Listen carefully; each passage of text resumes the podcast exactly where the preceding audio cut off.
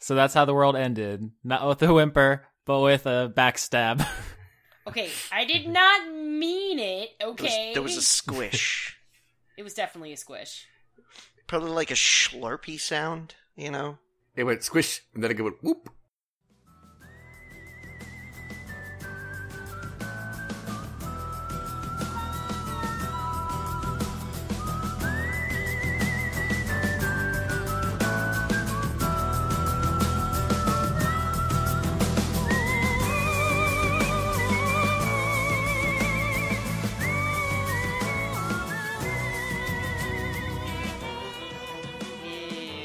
So I solicited questions from Twitter, and we got, I'm going to say, roughly four thousand. Okay. Jeez. So I think the structure of this might just be answering questions and seeing where the, they take us. Sure. Because I'm sure we'll get around to everything eventually. Oh, yeah. If we just kind of talk, uh, I don't know how like organized that would be. All how right. How do you guys feel about starting the, with the questions? We can start with the questions. I mean, I, I have like a couple... I have a couple important things to say, but hopefully they'll just come out in the questions. If not, I'll just say them at the end. Uh, but Austin, before we do that, I sure would love to know the results of that poll about who is the most favorite character on work on, on Dice Funk, because I sure didn't check. So you... I bet you would. It's not fair. I couldn't vote because it was my own poll, but you could. No, I'm just kidding. I lost. Um... I, you lost by a lot. I voted for one of my own characters, so... That's fine. And only because I didn't want to, like, sway it anyway, and I knew for a fact that neither of my characters were well-liked by the audience, other than, you know, when I was betrayed, or and or when I actually ended the universe, so... Johnny, in a lot of ways, you're the M V P, but in terms of, like, the actual narrative characters... Oh, okay. So it was a it was a narrative character poll then. All right. Actually, according to Austin, I was the M V P last session. Fuck you. Okay, fine. Who killed more people? I think it was me. Pretty sure it was me. All right, everyone's an M V P but me, but uh, my character was, was the most popular. So, yeah. Well, congratulations, Leon. You died the least painfully. Yeah, thanks. So the poll results, for anyone curious, we got basically one hundred votes, so every percentage is like one. Ronaldo got forty-nine percent, Anne got forty-two percent, pretty close, and then Alana and Jane got three and six, respectively. Yeah, I didn't fucking think that anybody would like my characters anyway, so... Your characters were good, they just didn't last for, for the whole game like the other two did. That's I think that, that was like a At a least my characters you. Paid attention to the plot, unlike others I could mention.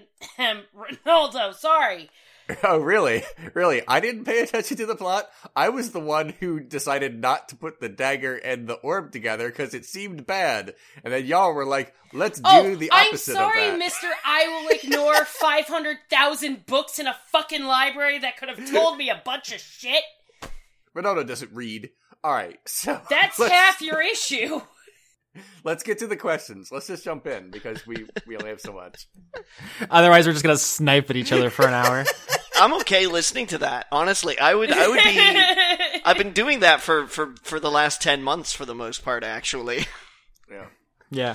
Just to be clear, though, like, there's no ill will. No, I, no, I think no. Everybody... Oh, God, no. No. No, we're all friends.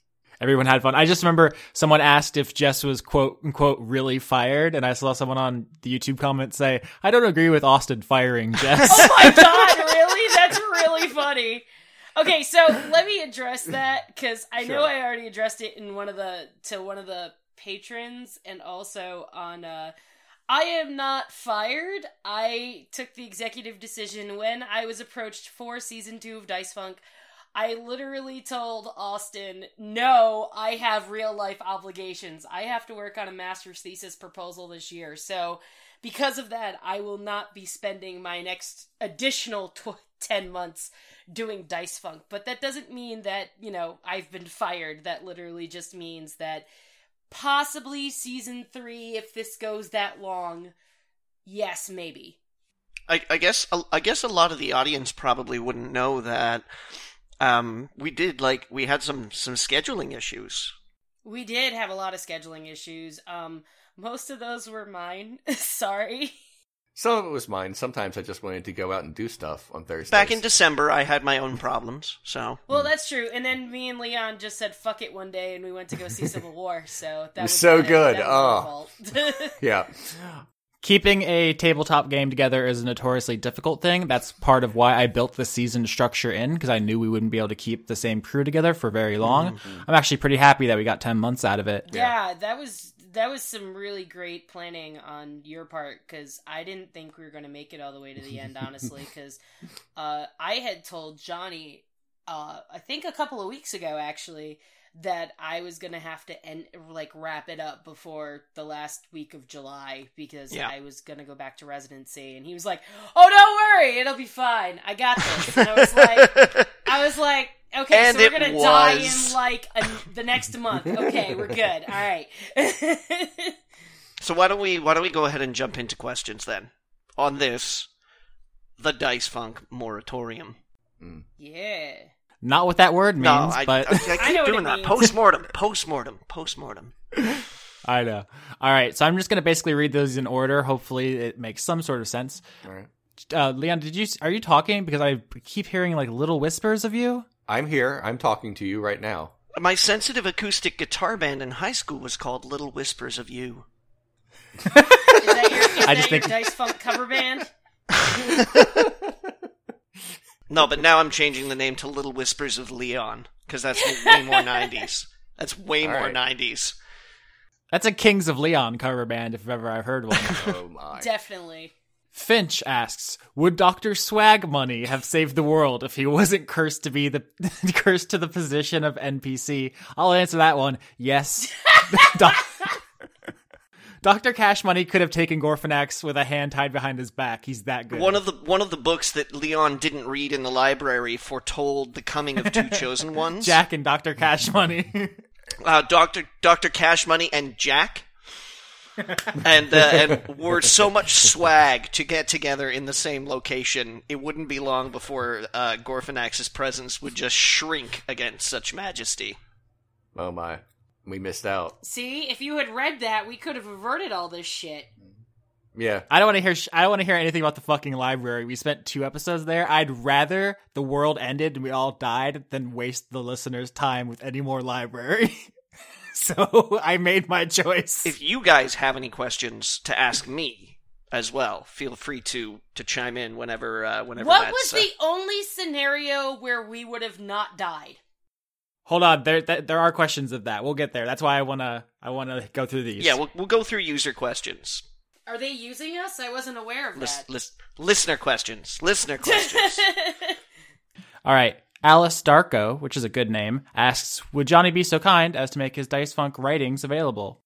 Yeah, yeah. Um, so basically my, my campaign Bible is going to be available. I'm not sure how we're going to put it up, Austin. How, how, how are you? I mean, presumably maybe through through one of your Patreon posts or... Yeah, I was thinking just making it a post there. You can just upload it as a, a, a downloadable file for anyone who wants to see it. Right. It'll be public, so... Um, unfortunately... Okay, um, it's not going to be, it's not a complete campaign Bible.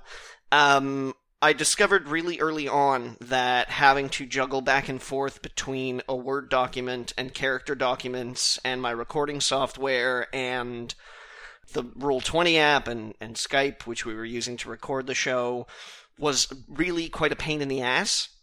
So there are going to be a couple of things that aren't included.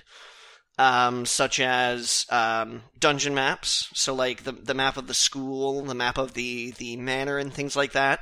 Those I kind of had scrawled on pieces of paper that I would I would keep nearby physically. Um, First person to send their address to Johnny gets them. I know. I was just gonna say, why doesn't he just take a picture with his phone and just put it on his computer? Um, because unthinkingly, when I cleaned my desk the other week, I threw them out. Oh well, that was stupid of you. Well, there was there was a whole, you know, there was a whole pile of, like, little scratches about, like, uh, experience being rewarded and, like, you know, characters. Oh, gotcha. and, and like, uh, um, the the final battle I had, basically my own little spell book on, like, notepads and things like that that I was, like, you know, scrolling through. So it was just some of my maps were in that pile of scraps. Um, how long did your uh, campaign Bible actually end up being? My campaign Bible in Open Office four is seventy-four pages long. That's like two Chuck Tingle novels. Yes, it is. Um, only with, with more sticky stuff. Ew. There's also um, just the, the, the, the basis of the, the, the campaign document. Um, my outline is not in there. I wrote my outline down on something separate, uh, and then basically wrote kind of like all of the things that were that were going on. Um, so there's there's a number of, of like, you know, little bullet points and things like that. So the, the first part of the document is really heavy with flavor text. Um, and then kind of like as the game went on, uh, and I understood that the players were less interested in flavor text than I had assumed they were going to be, it kind of drops off. I loved flavor text. Yeah, flavor text is my fave. Um, it, it drops off a little bit and things kind of take like bullet points. Also, you might find that things are kind of like out of order. And of course, there are also things that happen or, you know, things in the document that uh, didn't happen at all. Yeah, which I think we will get to in later questions. Yeah. So the answer to that question is yes, it'll be on patreon.com slash Austin Yorsky as soon as I get it in my hands. And, I mean, if, if anybody goes ahead and reads it and they have any questions about that, you can contact me directly. I will I will try and answer as best I can. Um, Twitter's usually the best way to do that. I am at Scatterbrains. Cool. Next question? Sure. Go on. Uh, this one I think is just for me. Rick Armstrong asks, what happened to the two side groups involving Kanye Quest? Which is a story I told early on in Dice Funk. Oh my oh, yeah. God. What did happen to Kanye Quest? Everybody wants to know. Yeah, there were two groups. Kanye Quest, which is the one in which my brother played an orc called Kanye Quest. And then we did another group, a spinoff that I D M'd. It was my first ever time DMing and I wanted to get some practice. And that one was called the Squid Squad, in which we were villains going after the heroic Kanye Quest. Both of those ended because of schedule conflicts, and they were fun. Like they, we didn't really reach any conclusion or anything, but it was more about getting me uh, more experience playing the game because I had never played an R P G before we started this project, and everyone else here has a lot more experience, and I wanted to not suck.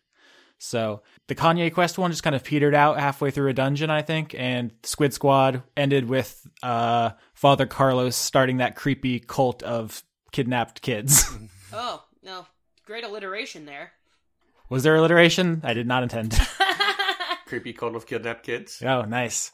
But yeah, those are both fun, but not, there's a reason we didn't broadcast them. They were more for more for us. All right. Oh, I'm so sad that Kanye Quest ended because of scheduling issues. That's so sad to me. Oh. Yeah. It's hard for college kids. Everybody's like moving away, going to new places. I'm starting law school. It's a, it's a whole thing. Mm-hmm. Um, next question. Robert Paulson asks, Anne gave Lonigan a butt touch. Is that why Avandra proffers him? No. Explain the Lonigan-Avandra connection. The the Lonigan, well, it's not really a Lonigan-Avandra connection. It's a Gorfanax-Avandra connection. Mm-hmm. Um... Uh, Gorfanax kind of exists in a, um, I, at least, you know, I, I was trying to express this during the course of the campaign, that, that there's something about Gorfanax that is unusually lucky. It eats people's futures, I said, right? So it eats potential. It eats, like, all the things that you are going to be and have happen to you later on in life.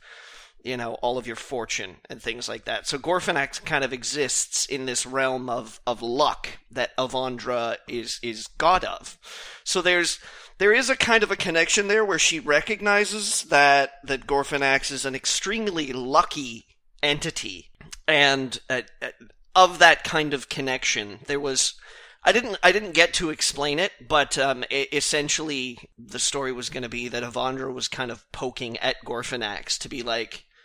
You know, what are you? What do you, what, you're, you're different. You're new, but you know, we kind of have some overlap. Like, hey, you know, like in the shoulder, kind of this like, hey, hey, hey, hey, hey, hey. So when Lonigan was taken control of by Gorfanax, when they fused and became yeah. one, he had these vague memories of Avandra being one of the things that kind of like roused it from its, uh, its sleep. Oh, okay. Okie dokie. There it seemed to me, there was a lot of confusion, and I think some of that was intentional, that maybe my god had done, like, a heel turn. That was like, yeah. you know, I, one of the one of the things that I, I tried really hard to do for Anne's character, because I got I got a lot of character, I got character backstories from everybody. Um, and you may have noticed that I tried to work some of them into the campaign. Um, Ronaldo's mm-hmm. history with, with Firo, um, and and the business he left on Akamoros. Uh, Jane's druids, um, and and the um, the implication that maybe they know a little bit more about Gorfanax than just normal people. Uh, one of the things I was trying really hard to do for Anne's campaign was pull on uh, a kind of religious doubt. Uh, because one of one of uh, Anne's backstories involved basically leaving uh, another church because she felt like it was not not administering to the people in a way that she was. It basically wasn't burning enough people, I guess, is the story. uh, so I was I was trying to play with, with religious doubt with Anne's character, that maybe she hadn't made the right decision leaving, that, that maybe, you know, like she was a traitor to her gods, and when she prayed, Avandra often didn't didn't contact her. So yeah. I think there's I think there's actually a surprising amount of like literary techniques that got employed. Like you said, there's like backstory themes and stuff. There was foreshadowing. Like this was all improv, but I'm actually really happy with the way it turned out. It wasn't all improv. I mean, I have seventy. I have seventy-four pages of setup here, so yeah, true. But I'm saying things like, so in the end, we we did fail and we all died. But you know how in a more traditional story, things will get set up and be like, oh, this guy is really good at paper mache, and then during the final final boss fight, it'll come in handy, and that's how they win. Yeah, yeah, sure. Chekhov, Chekhov's paper mache. Yeah, Chekhov's paper mache. Exactly. But for us, it was like we we all failed, and I think we all had like a tragic flaw, or, you know, in Shakespearean studies, they would call it the hamartia. Oh, my. Oh. Where it all came down to, like, Anne was, her flaw is she's stupid, and she has religious doubts. And when she had that vision at the end, she was too stupid to interpret it. And Ronaldo is just too proud. His ego is too huge, and he could have surrendered himself, and we could have ended the hostility and had some breathing room to think, but he wouldn't do it. And I would say Alana's tragic flaw is that she's very impulsive. Like, the whole reason she got dragged into this was because she tried to pull Ronaldo back through the window, and, you know, she did all this other stuff. Like, she stabbed herself to, you know, to make up this, this lie, and she did all these things kind of impulsively, and her stabbing the orb was very much that. So I feel like the way it all turned out feels almost like planned in the way that it it um it references these things. It came together. It came together really well. Yeah, it really did. Someone in the comment section uh, is binge watching or binge listening to Dice Funk right now in preparation to listen to this, and keeps saying, "Oh, this is prophetic," because because I just I said a thing that ended up being uh, hinted at later. But that is. It's not like purposeful foreshadowing. It's just, oh, I said we're all going to die, and there's it's just going to be nothing but ashes. It just worked out that way. Yeah, seriously. The one thing, and we joked about this off off mic, but afterwards someone said, oh, I guess someone could kill Ronaldo. But then I was like, it's maybe kind of like a Macbeth twist, because your, your boast was no one can kill Ronaldo. Yeah. But really, you were done in by all of us. It, yeah. was... it was a group effort. Yeah, it was a team effort to kill Ronaldo. Yeah, mm-hmm. it's it was a real it was a real Orient Express situation. Yeah, and also I want to say I don't I'm not disappointed at all that we quote unquote lost. I think from the beginning you were very upfront that it was Lovecraft meets noir, and Lovecraft stories are famous for the, the ending with the hero's death or insanity. Yeah. And I think noir is also kind of a downer ending usually. You specifically j- it was totally consistent to end the way that it did. I was yeah. I was yeah. not expecting you guys to, to pull it out. You drew heavily on uh, Chinatown as well, which is perhaps the most infamous bad ending in mainstream cinema history. Yeah. It's, it, it definitely felt uh, like it all fit together, and what was not a disappointment to me personally. Next question. Brian Gonigal asks, everyone was so quick to come down on Alana for doing such a stupid thing and destroying the universe, but when she clearly announced her intention, I don't recall anyone shouting, wait, this might be a bad no, idea. No, no, no, no, I'm going to interject here. Ronaldo was uh-huh. very was very much against anyone stabbing anything near him. So, and, yeah. I, and I listened to that episode. I was against it. Anne was not. I said, out of character, I said, uh, no one knows how these things work. No one will blame you. And the other thing is, too, is that I feel like in terms of, like, because I'm the one who ended the world, I want to say that Ronaldo Ronaldo was very selfish in that he didn't want things stabbed around him, but I feel like because he was in con- like he was about to have a showdown with Firo, and Alana wanted no part of that at all, because basically her thinking was, if they took Ronaldo and she and Firo killed Ronaldo, what was what was going to stop Firo from killing me and Anne as well? So I think it was one of those, okay, this might be impulsive, but at the same time, at least it's going to save us from this one thing.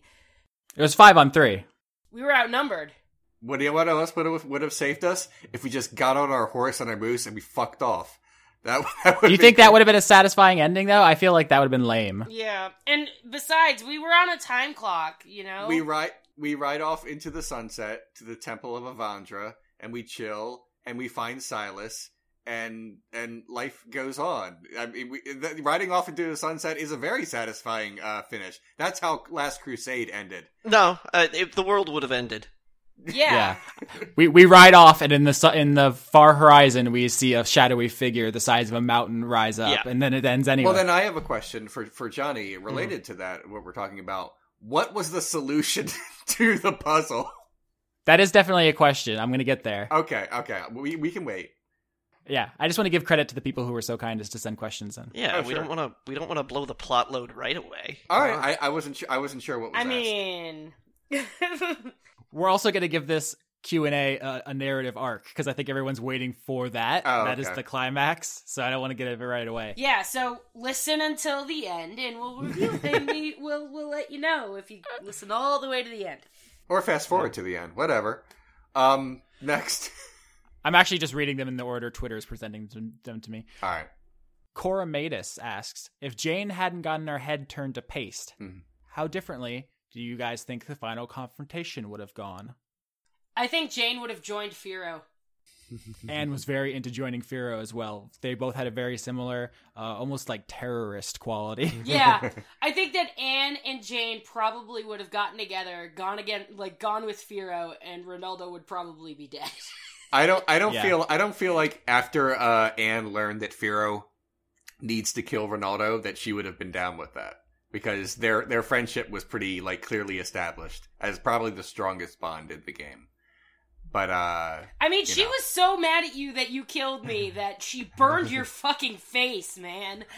Well, and, that... and considered you two both her best friends, and it's true that she was a little closer to Ronaldo, but as the campaign was going, I think it was, like, clearly she was pulling away from you and towards Jane. There's that scene, mm. the last time Anne saw Jane alive was in the church, where they were, like, saying, you know, I have something I need to tell you, but it has to be later. Like, do you promise? Like, we're we're best friends. We hugged it out. Like, I think it was actually a really touching and in hindsight, like, really fucking tragic scene. Yeah, because that's the last time you saw her alive, and then immediately afterwards, like, you see this new person, and Ronaldo tells you that, you know, Jane is dead, and you were like, oh my god, why did you do that?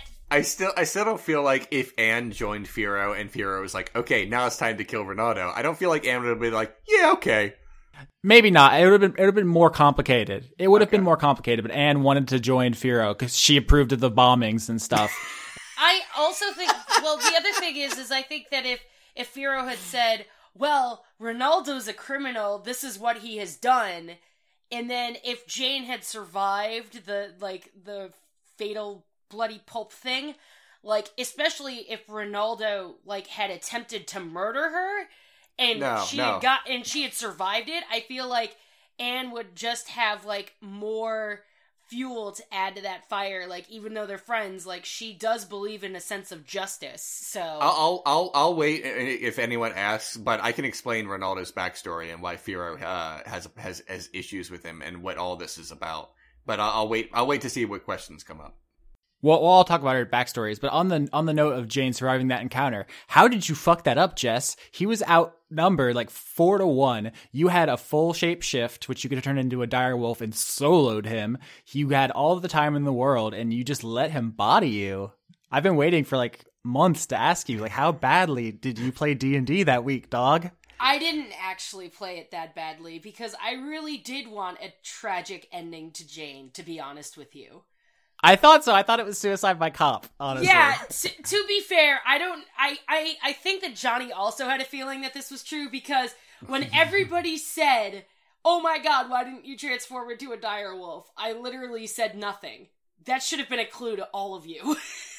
Yeah, I know somebody in the YouTube comment says, oh, uh, it seemed like Ronaldo had too many turns there. Like, he did a bunch of things in quick succession. But if you go back and listen to it, he, like, runs across the room, they slam the door, he turns back, he runs up the stairs, and you say, I take out my quarterstaff. Yeah. And that's it. Like, you you could have thrown a fireball, you could have changed. Like, you chose yeah, to not I do anything. Yeah, I chose to let him kill me. Oh, sure. No, I'm serious.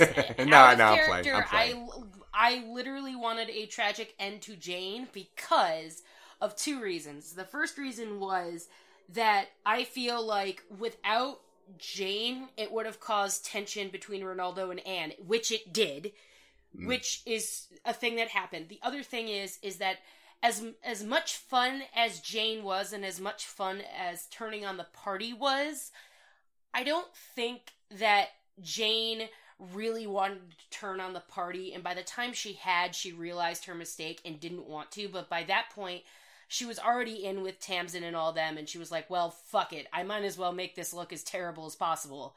So, that's literally the reason. If uh, Ronaldo didn't beat her, and basically, like, there was a standstill, basically, the the game would be, like, very, very different, because there would be the party, and then there would be Jane as one as one of the antagonists for the rest of the game, or until she died off. What I was thinking of doing is, if I had survived the encounter, which I didn't think I would, but if I had, I would have, when you were kidnapped, what I would have done was I would have disguised myself as one of the cats that was, like, in there and gone mm. to go get you, and then leave as a dire wolf and, like, take to the to, to the rooftops. But because it didn't go that way, we got the story we got. Yeah. All right. I also just want to say that I think that was some really good in-character role-playing, because uh, the way that Johnny described it, people were just assuming Ronaldo was throwing a temper tantrum, so no one really took it seriously until it was too late. So, like, even if out of character, you're like, this is kind of Suicide by Cop, in character, you were playing it almost like your downfall was your... You just didn't consider him a real threat. Like, you stayed to watch, and you were just, like, standing at the top of the stairs just being a smug dick, and that's what... Yeah. Got you killed. Yeah. I like that yeah. a lot. The weird thing is, like, like we mentioned this before, but, like, I rolled really well by accident, for, and Bernardo has, like, awesome stats, awesome starting stats. So he doesn't really, he didn't really have any weaknesses. The only reason he seemed like a goof in the beginning, because I just happened to have a lot of really bad rolls in the first. Yeah, like, and that's what Jane episodes. remembered. Like, Jane as right. a character, she's like, every time we give him something to do, he fucks it up. Like, he's gonna fuck this up. And then he didn't, and then she was like, well, fuck me. Like, yeah. yeah. Ronaldo had his spinach that day.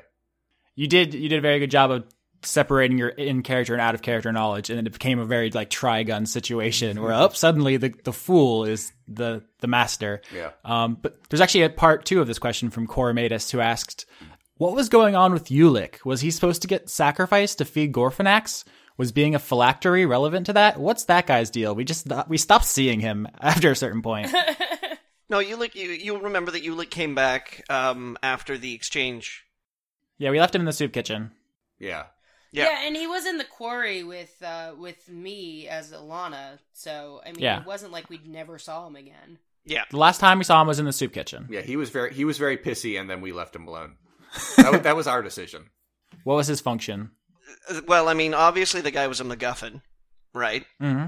It was just, it was the guy that you, you know, like, you had to find. Uh, so the story is, is that he wasn't going to be sacrificed, um, because, uh, at, at first of all, the story goes that Erlen assumed when he first encountered the, the Gorfanax worshipping tribes that, uh, that it was human sacrifice that, that, that Gorfanax, uh, lived on, that, that, you know, they ate people. Uh, through the hundreds of years of research on the product, he discovered that Gorfanax ate people's futures. So uh, you may you may remember, Leon, um, that you had a nightmare in one of the very early episodes about being strapped to a table completely naked. Oh, yeah. So the the story is actually is that um, Ulick was the, the the ritual that had been designed is actually a castration. Oh, I was right. I was right. I... So the the story basically goes is that, that Ulick is created with a little bit of essence of of uh, Erlen inside him, and then as the, you know, not only the successor, quote unquote, to to the lordship of Stoneroot, um, there's also a part of Erlen in there. And by basically destroying his lineage and making it impossible for him to reproduce, you are you're sacrificing that future to Gorfanax. So Erlen had basically designed a way to, and he had done this, you know, many, many times over the hundred years that he had lived. Um, he would create a son, um, send him off to school, the son would be castrated, and his future and lineage would be sacrificed to Gorfanax, and then the son would come home again. Um, you remember that when you were investigating Ulick's room, there were a bunch of, like, journal entries and things like that, right? Yeah, mm-hmm. yeah. Mm-hmm. And a bunch of them were in different handwriting. So the story is that Ulick had discovered that people were going away to school, and then coming back changed. Like, there was something a little bit wrong with them. So they would they would come home, and then Erlen would look after them for some amount of years. But, uh, like, having their future sacrificed to Gorfanax hollowed them out a little bit. And then uh, they would almost invariably die young. Like, I think I, I, I, I said that they would probably only last about fifteen years or something before they would just kind of, like, waste away. And then Erlen, uh, with just a little bit of glamour magic and making himself look a little bit younger, would take the place. Like, pretend that the Lord Erlen had died and that I, his son, will carry on his legacy. Go about your business. Huh. Okay. That's what I thought was going on, because when he first said, you know, like, when, um, I don't remember who said it. Was it Austin who said it as, like, as a phylactery or something? The Horcrux phylactery goofs. Yeah, and the first time he, you said that, I was like, huh, I wonder if that's how he changed himself and, like, made the people believe that he was different people over the years. Like, I thought it to myself, but I didn't say it out loud, because I didn't want to sound like, oh, you know, that's fucking stupid. And then he'd be like, fuck no, that's not what I do. And then, you know, so I feel like... God forbid we sound stupid on the show. We didn't really we didn't really get too much into Erlen's history, but I was trying really hard to make him, to write him as a sympathetic character who had to make a lot of hard choices. Yeah, I, it was a very early, I, I don't know if it was on mic where I, I, I referred to him as the villain, and you said, well, antagonist. And I was like, oh, just tipped your hand, Johnny. Caught you. Caught you with your pants down. Well, I, I guess that explains why Erlen was so upset when Tamsin was trying to, like, kill Ulick at the, at the, at the uh, quarry, because, like, now that makes sense, because originally I thought he was going to, like, sacrifice him. But it no. turns out, no, he's literally going to let him live out his life and then take his place as soon as he dies off or whatever. But he never got castrated, though, right? Not only that, he was, like, uh, at the quarry, he was honestly really quite alarmed if anything was going to happen to to Tamsin, because there were a lot of people in that quarry that had very, very powerful futures. And the quarry was supposed to be kind of like the weak point between realities, because, I, like, mm-hmm. I, I think through the imagery, you guys uh, uh, must have learned at some point in the story that that the stone, that, that like famous stone that they export and that's really good for everything, is actually Gorfanax, right? Right. Yeah. Yeah. Which is why it started turning all fleshy. In, in right. you know, like, uh, in the so last third of the So did it turn fleshy in other parts of the world, too? Yeah. Yeah, that was the... Uh... God, I hate... Oh, those poor people have no idea what they just went through. And yeah. then they died, so they're never gonna know. Yeah. yeah. All right, we gotta start moving, because I have, like, a hundred more, so all we right. gotta be a little quicker. All right, all right uh, sorry. Stim Power Giraffe asks, can we get a summary of the player character backstory? We only got to see some of Anne's and Jane's and only hints about Ronaldo. Leon, I haven't heard your voice in a while. Why don't you start? Okay. Um.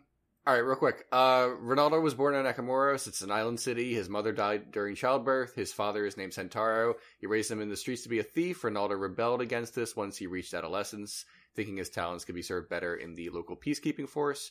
Uh, uh, in, like, the past year before the events of the show, The home guard, the local police force, killed his father when he was unarmed for stealing fruit and resisting arrest.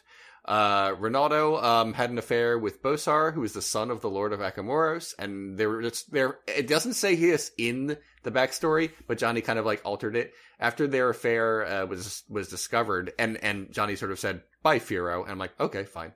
But uh, Ronaldo was imprisoned, and they were going to execute him, and then the son said, "No, don't, or I'll kill myself," and then they exiled him instead. And that is his major backstory stuff. There's a lot of other stuff, but that's the, that's it real quick.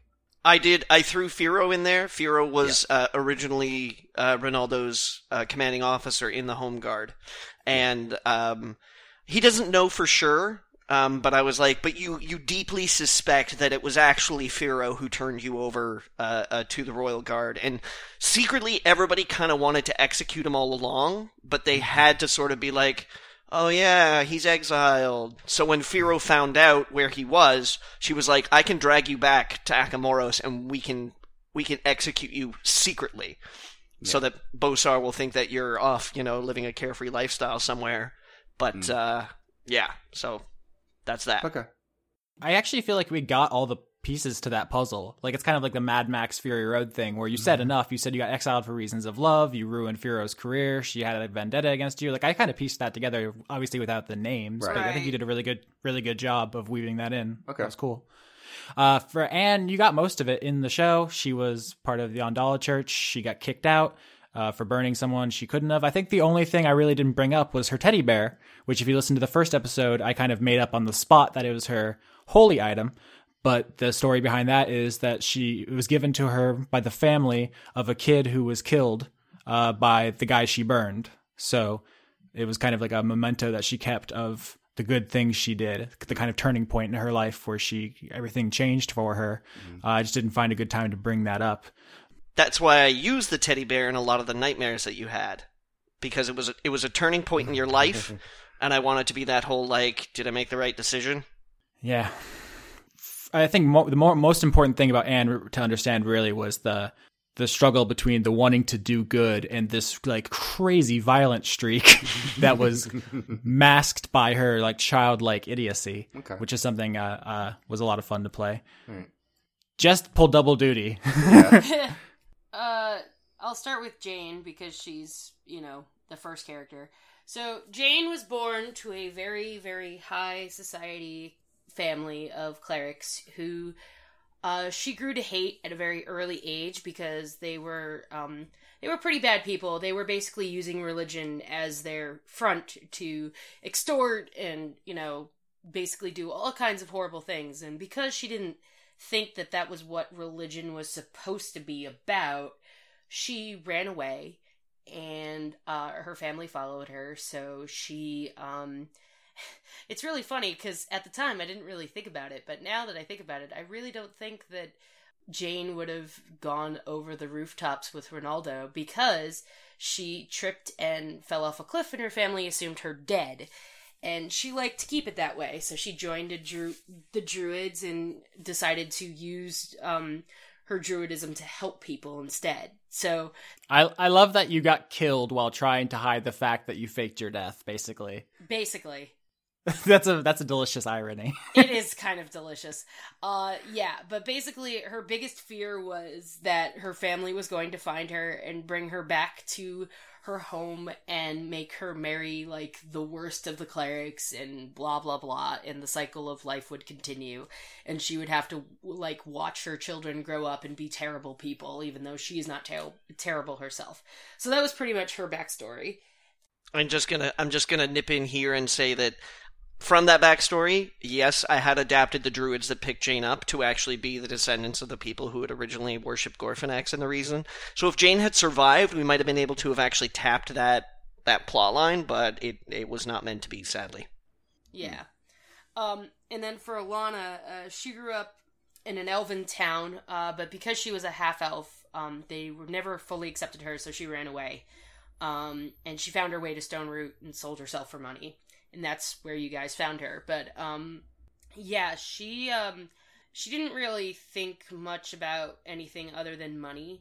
But, uh, for those who are probably going to ask what part is half-elf, uh, mother's elf, father's human, father disappeared while mother was pregnant. So, yeah. Um, but yeah, that was pretty much her backstory. Uh, I didn't really put as much thought into that backstory as I did with Jane, because uh, I pretty much made Alana up as a character on the fly, really. Um... Austin and I sat down after the Dice Funk that Jane got killed and was like, let's create a new character. And I was like, okay, that sounds great. And I was like, and then when Johnny asked me, well, what's your backstory? I was like, mm, it's not as involved as Jane's, but here it is. And he's like, okay, I can work with that. That's fine.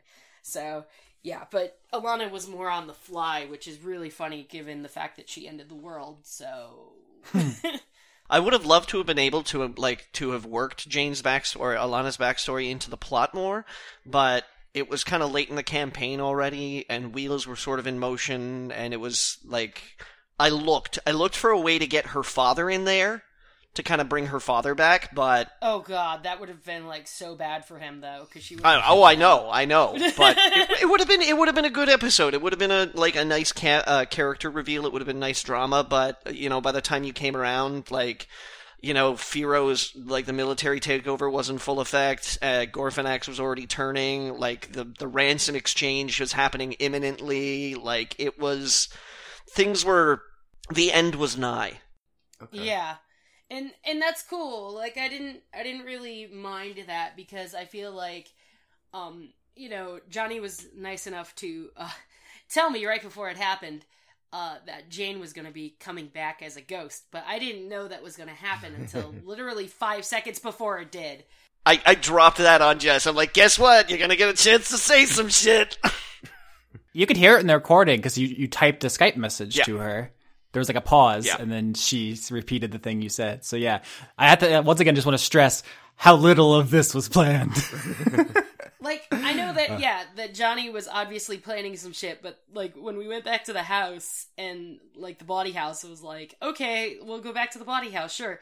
And then he was like, by the way, get ready for some shit. And I'm like, oh God, why are you doing this to me? Why you do this? But I am very happy that uh, Jane actually got to tell Ronaldo to his face that he's a fucking murderer. So that's kind of nice. yeah, yeah, he's the bad guy. All right. Yeah, um... good friends. Next question. Yeah.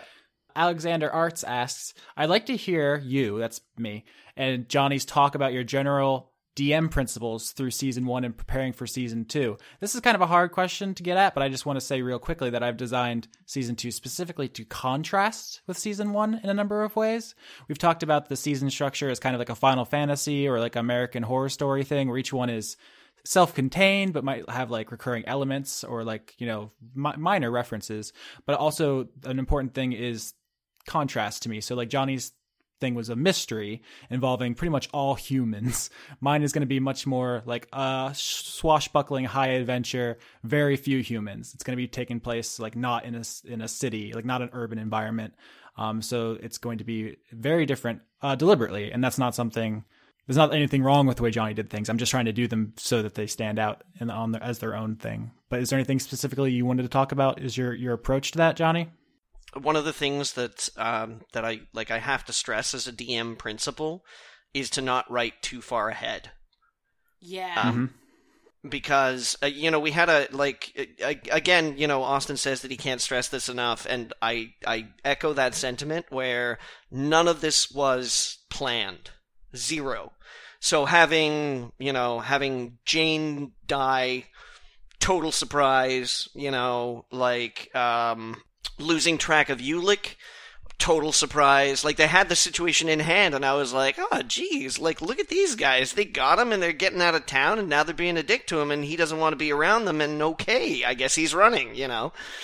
Oh, yeah, that was the thing I didn't bring up in the Anne backstory, was that Ulick being a highborn kind of dick to Anne, like, triggered her memories of the guy she burned, and who who killed the kid whose family gave her the teddy bear. Mm-hmm. So that was, like, specifically, like, a P T S D, like... I wanted okay. so badly to change to Jane in that episode and tell all you motherfuckers to shut the fuck up, but... so that, but but that is like one of the most important things. I mean, you guys may have, may be able to tell by now that my D M style is pretty story heavy. Yeah. Mm-hmm.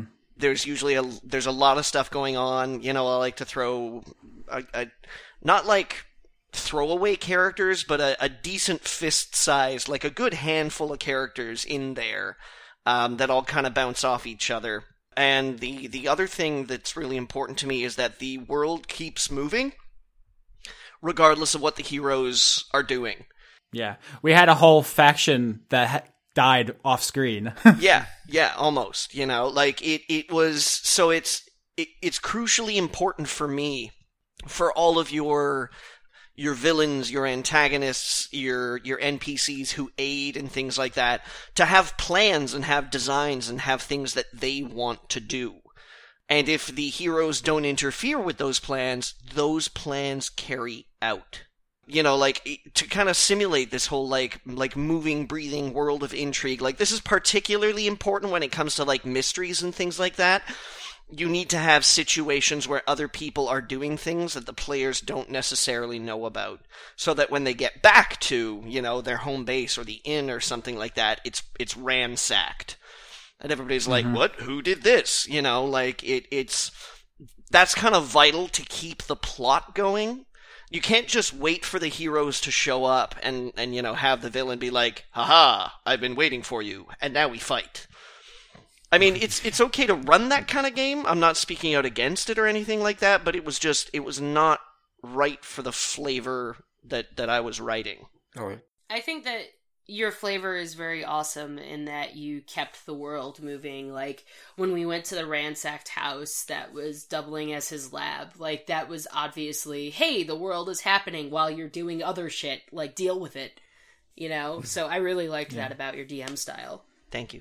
Yeah, I was very, you told your story in the way that it needed to be told, form followed function, mm-hmm. and it was very good. But mine is going to be quite different. And I think in, in tone, especially, I think I've dropped Princess Bride before as a an influence. Also, uh, The Wind Waker. I cannot wait to hear about this. I mean, sure. I'm going to... I'm going to listen to it when I have time, but yeah. I'll, I'll probably have to wait every couple of episodes, so... Uh, for those of you who are listening, please do not ask me what I think about season two of Dice Funk until I actually listen to it, because God help me, if you fucking spoil it for me, I will punch you through the internet.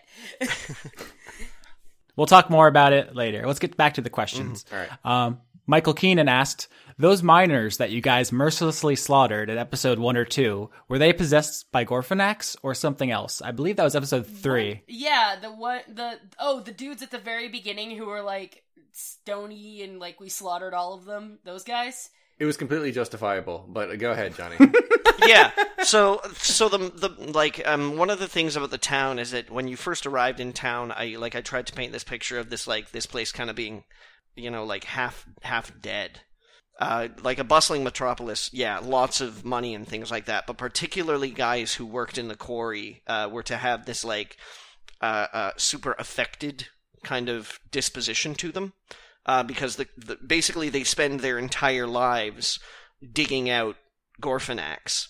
And, you know, that you you breathe that dust in, that gets into your body, you know, so there there was, like...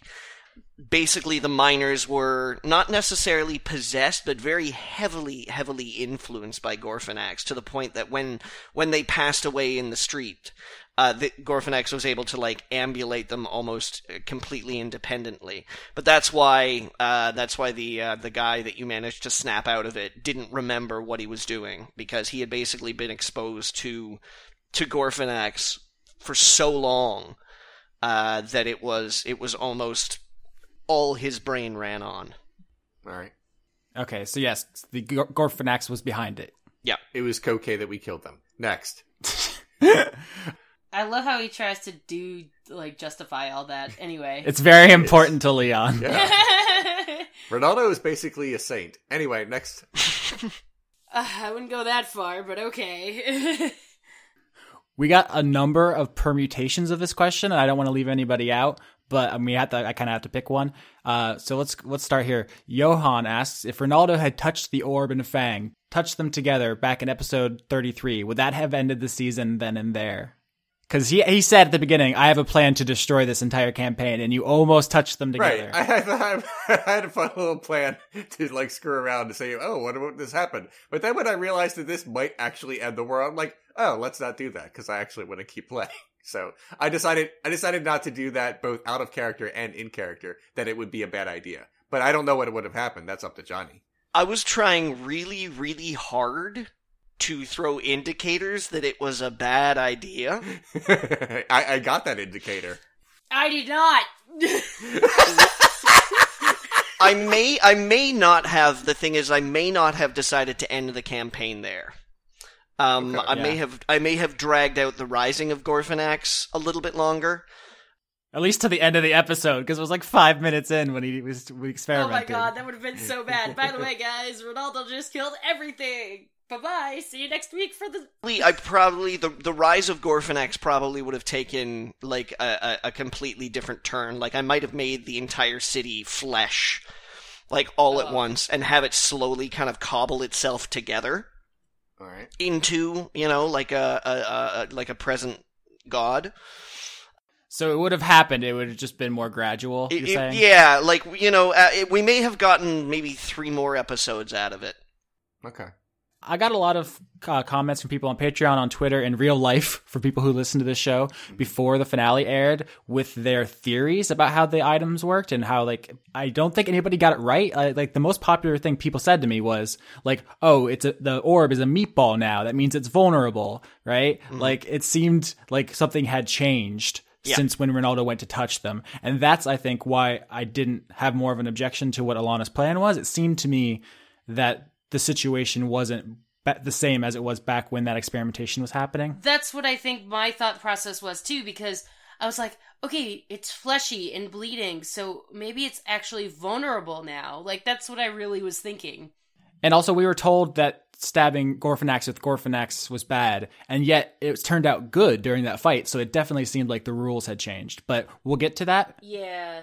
I, I just want to, while you're on the subject, I just want to mention that it was very purposeful that you guys, I wanted you guys to consider stabbing the orb. Mm-hmm. Okay.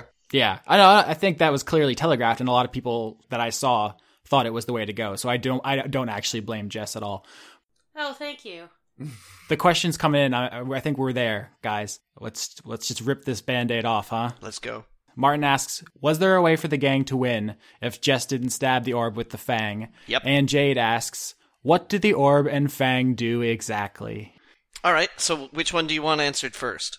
The first one first, I guess. Was there a way to win? Yeah. Oh, yeah. yeah. Yeah, absolutely there was. I, I assumed there was. How? So here's the thing, okay? okay.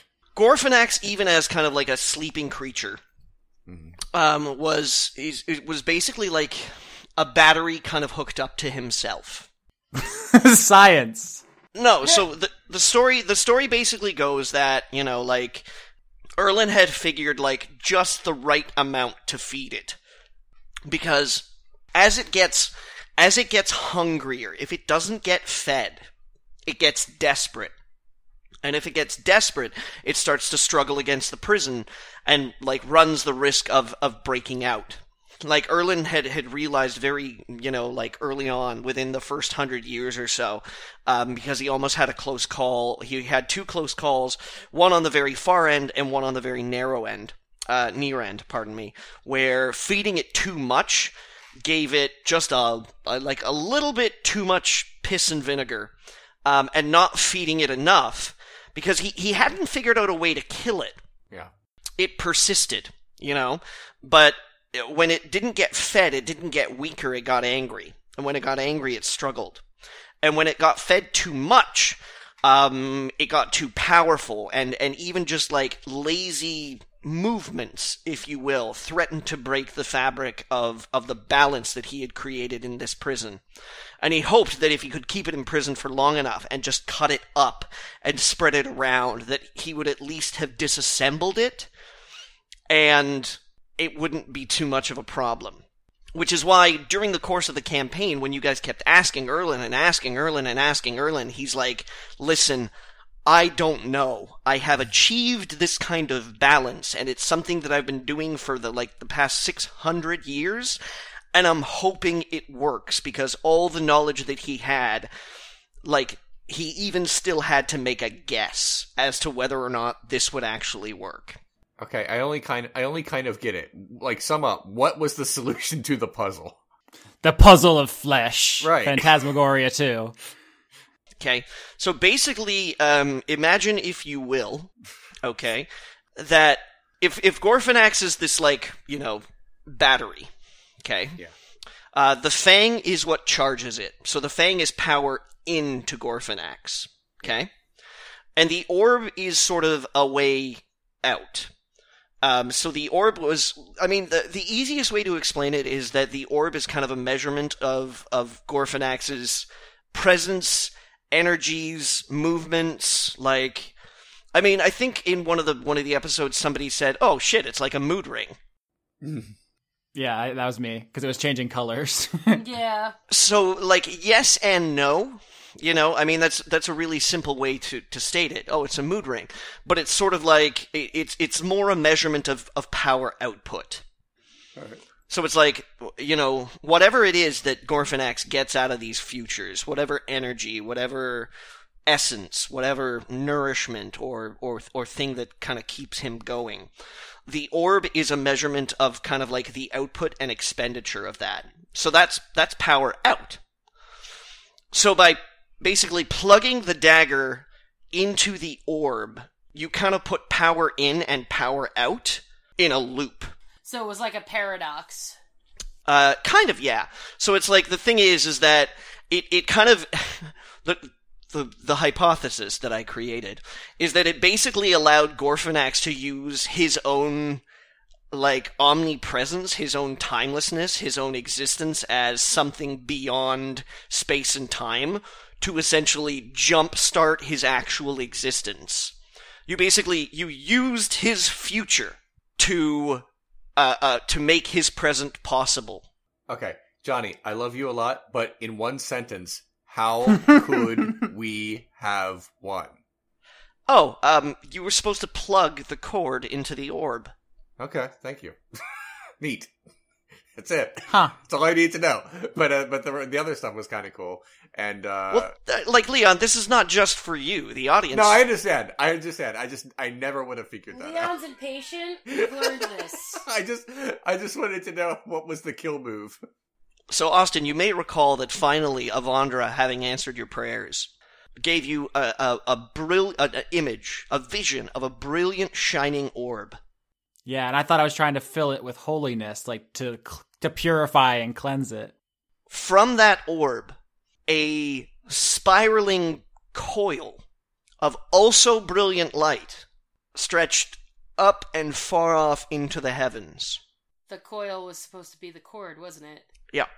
I just wasn't picturing it as a coil. I was just picturing it as like a tentacle, I guess. Yeah. So it's my, my, my own brain thing. I just didn't make the connection. Yeah. Radio. So that was that was the image. Because the thing is, is that the the coil the coil is essentially was was Gorfanax's, I don't want to say most desperate attempt, but most focused attempt to achieve a presence in this world. How so? Like when Lonigan plopped out of the gravestone, if we had just ran up, slashed it off, and jammed it in the orb, we would have won immediately. Yeah, absolutely. Oh my god, that's hilarious! If this had been a point and click, if this had been a point and click adventure game, even if I didn't understand it, I would have eventually won after a few tries because I always just take one object and click it on the other object until something happens and the plot moves forward. Yeah, but except in this kind of game, Leon, if you fail once, it deletes your save file. No, I know, I know. So, so that like the, you know, my, my logic behind it is is that the cord is his attempt to actually have a, a like a walking presence in this world okay. that can help further his actual appearance, his activation. So, if you take that cord and then you plug basically the orb with it, his his power out floods into his attempt to control. Okie dokie. And essentially, he, he basically, um, all that power that he's exerting to control something flows out of the orb, down the cord, and creates a, a different kind of feedback loop. It crosses the streams. It crosses the streams. Got it. Cool. Johnny. Yeah. Toasty Jams asks the important question, how does Jack eventually defeat Gorfanax? Well, um, the story goes that um, that Jack, being wily enough to avoid Lonigan, um, and uh, small enough to also escape the gaze of Gorfanax, who is just like glut with uh, uh, uh, all these tantalizing, futuristic, uh, tasty mortal morsels that now exist in front of him, spends many years training deep underground in caves left behind by Gorfanax's hulking, shambling, uh, titanic uh, body.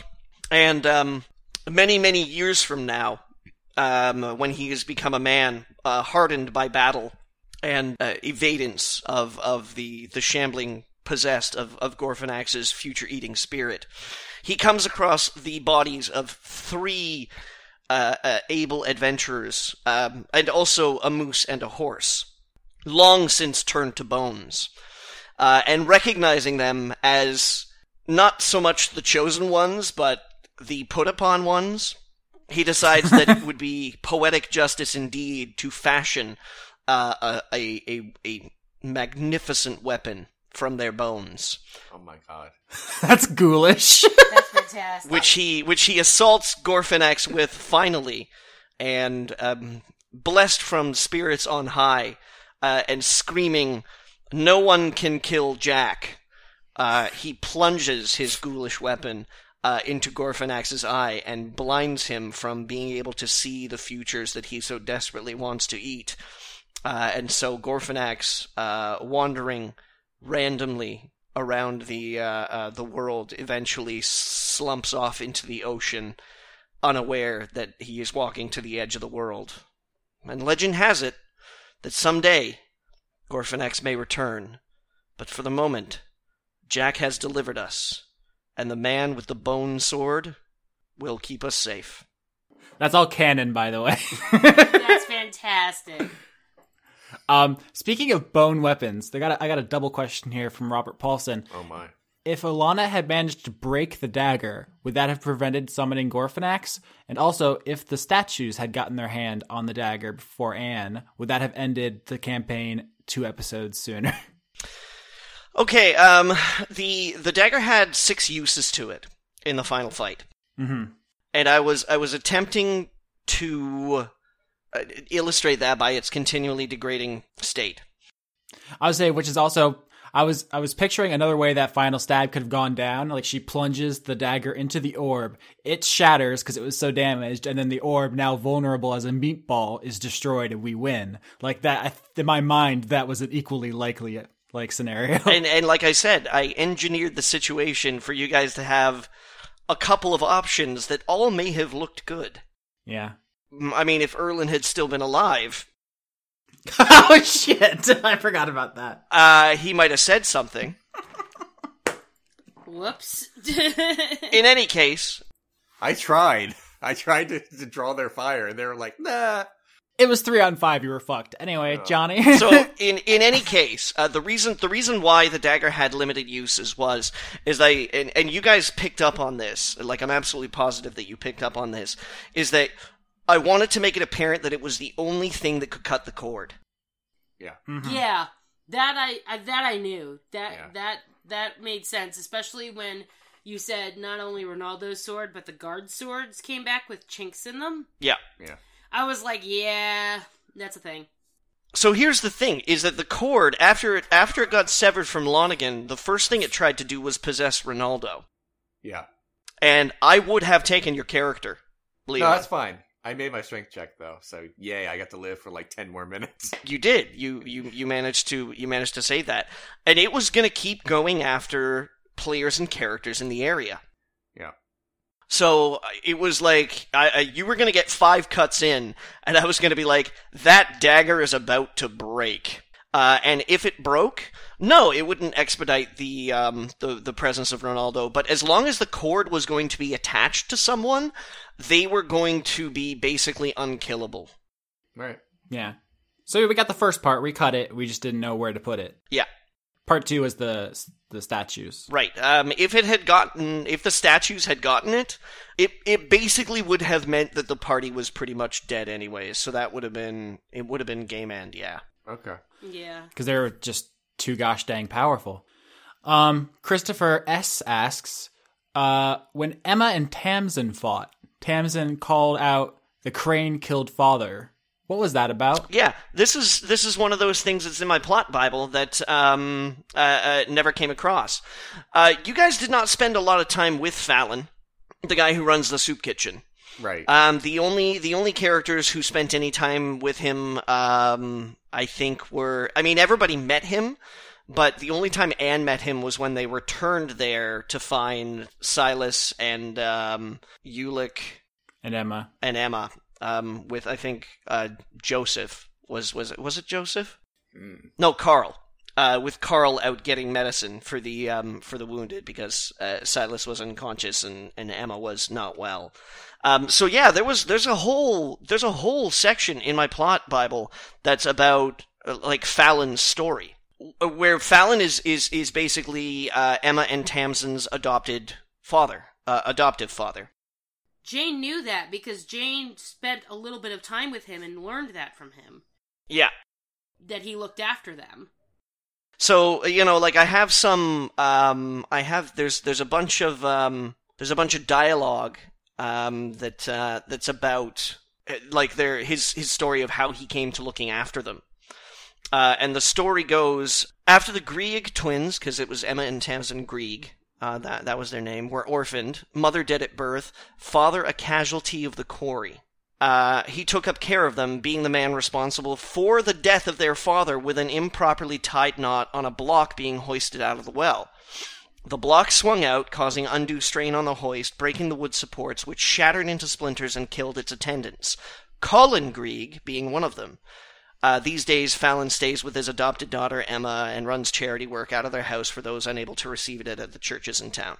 So, um, the the story is, is that Tamsin, very angry about the death of her father, and very angry about uh, Erlen's exploitation of the, the, the citizens of Stoneroot, uh, in order to... Because as she saw it, uh, lots of people being killed in a quarry uh, to line uh, the Lord's pockets...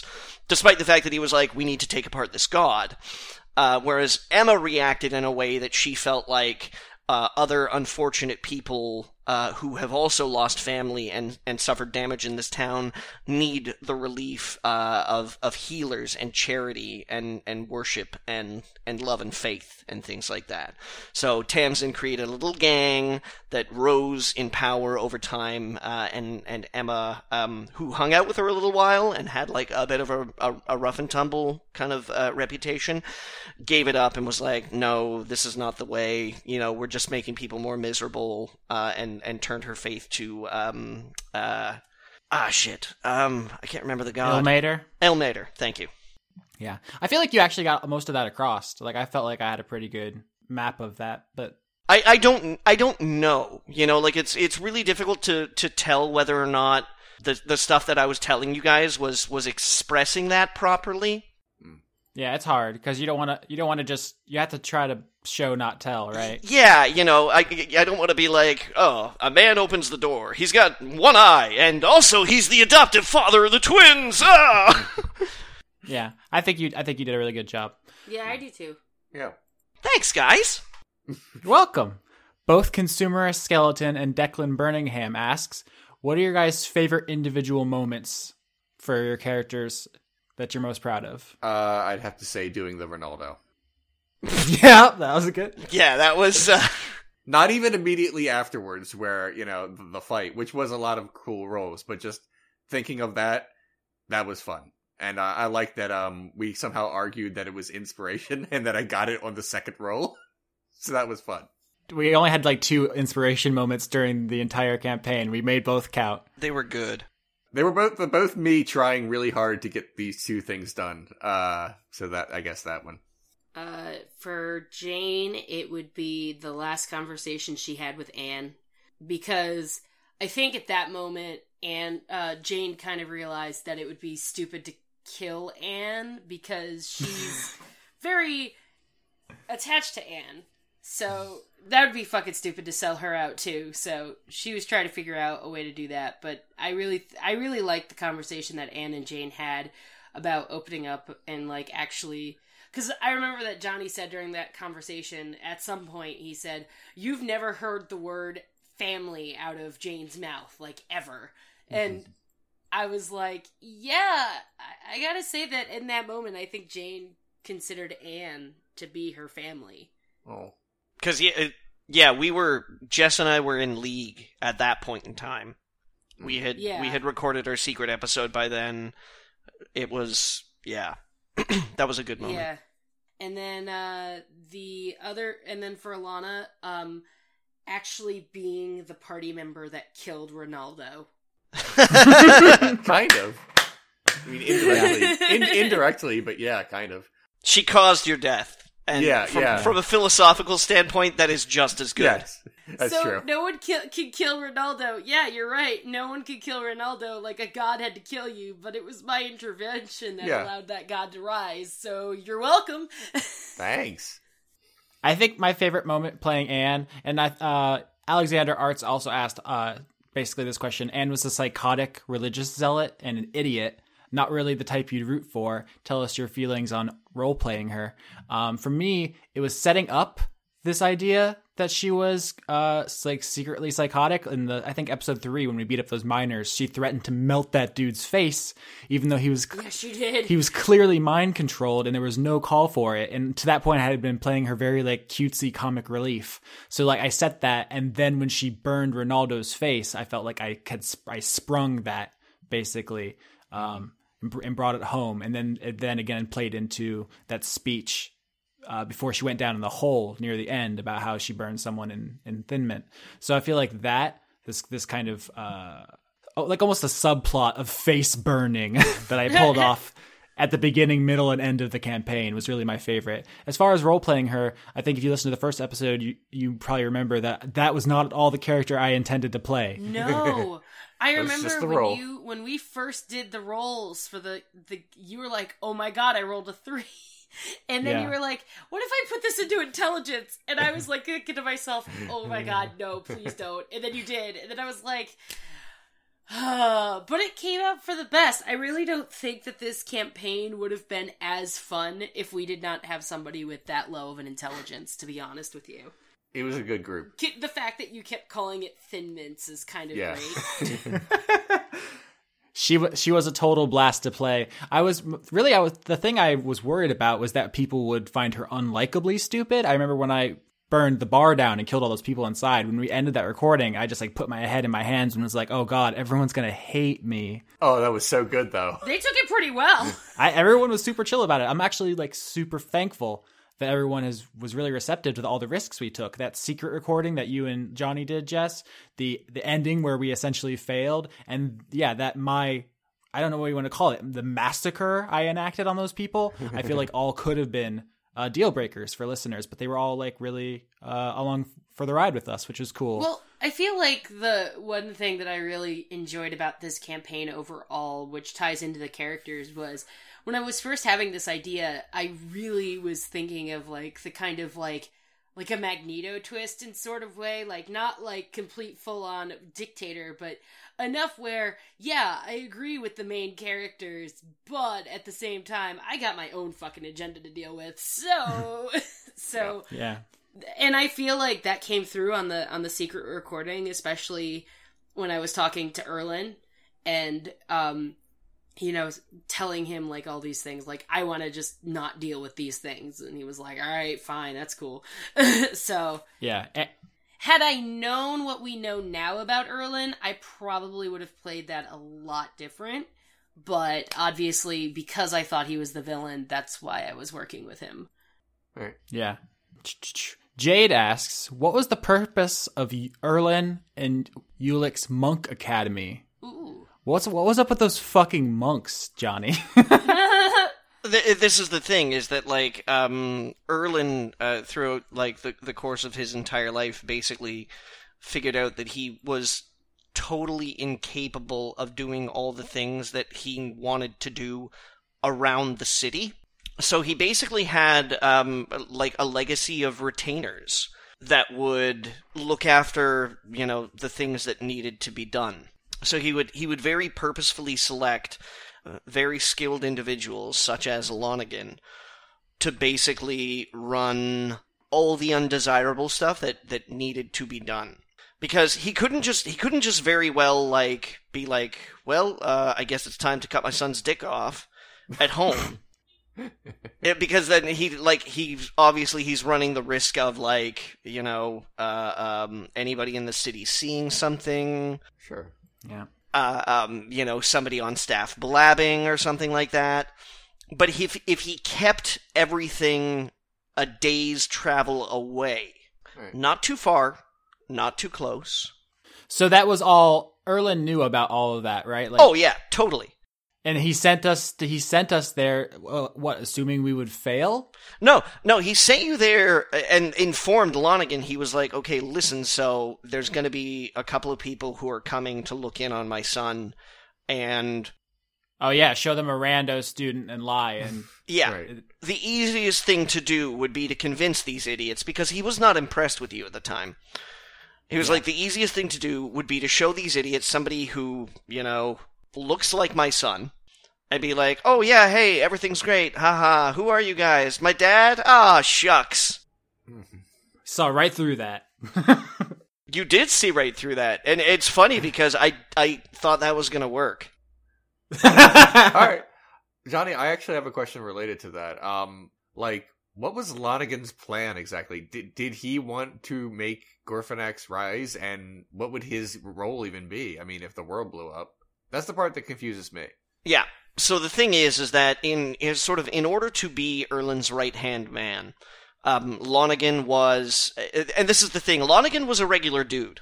Okay, yeah. So like Erlen was this like six hundred year old magister, you know, research magnate, um, uh, business mogul. Just like all-around granddad that you really want to have. Um, Lonigan was a regular human. Lonigan was a mortal. Um, and just the latest in a line of very specialized employees that Erlen had taken on to uh, manage, as I said, the undesirable aspects of, of having to keep Gorfanax in that sweet spot. Right. So...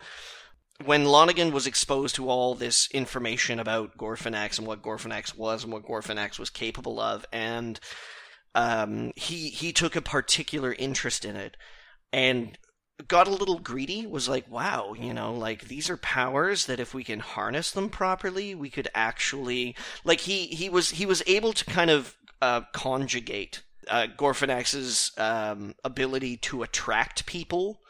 Mm-hmm. Because I, I believe at some point in time I said that, that Stoneroot wasn't even supposed to be a city initially. Yeah. It was just supposed to be a place where, you know, uh, Erlen could watch over things and make sure that, that Gorfanax was where it was supposed to be.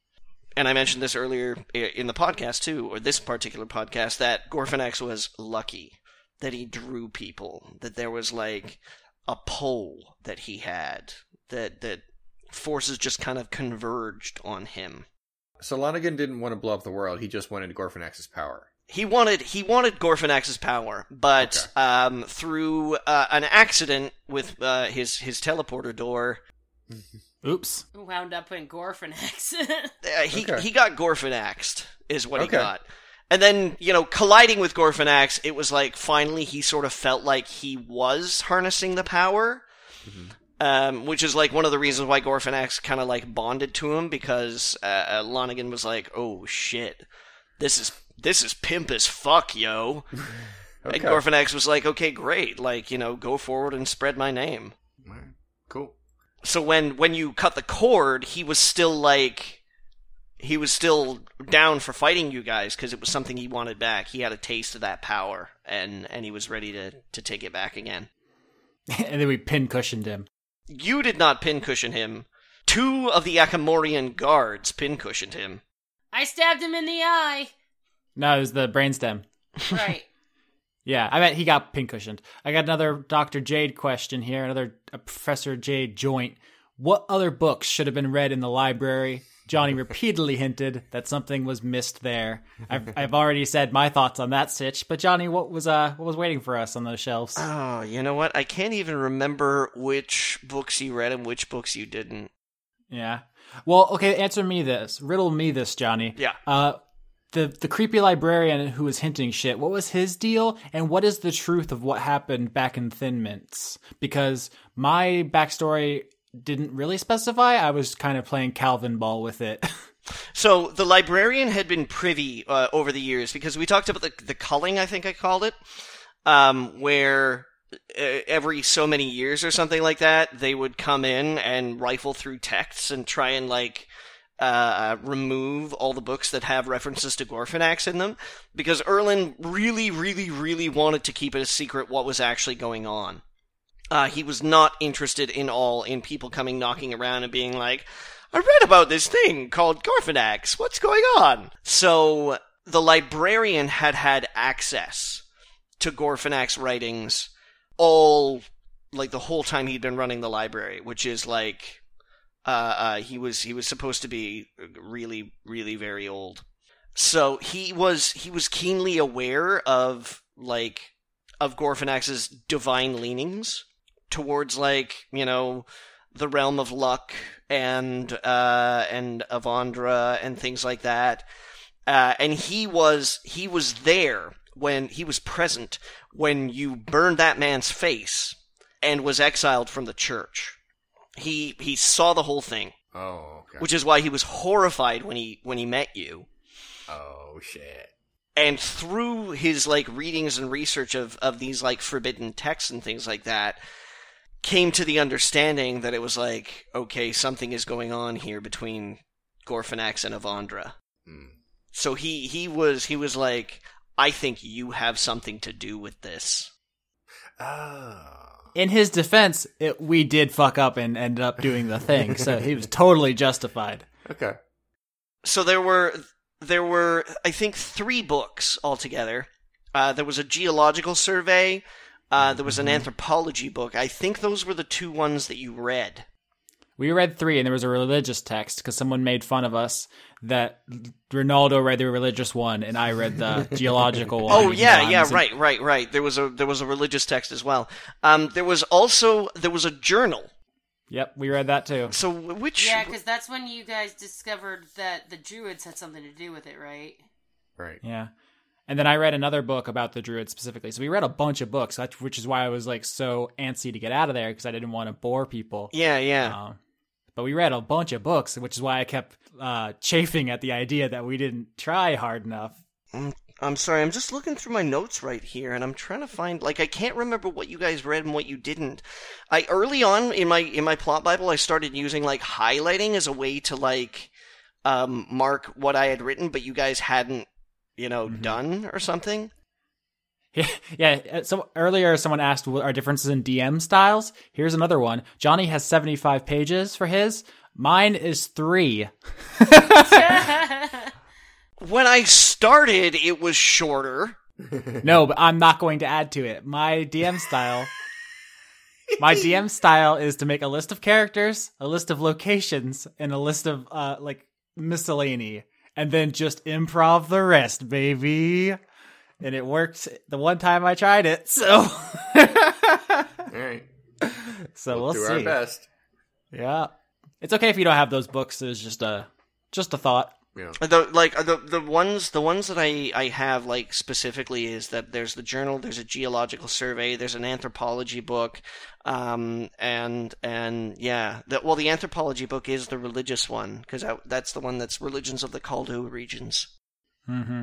Yeah, and also for any listeners who didn't pick up, you name-dropped a bunch of seemingly random and non-useful names, but oh. those were a lot of those were yeah. listeners, fan artists, Patreon backers, just like just cool people who help us do this thing. So there were there were a couple people who, like, you know, on a Saturday or something like that, I'd get an at at Twitter that's like, I can't believe you wrote me into your campaign!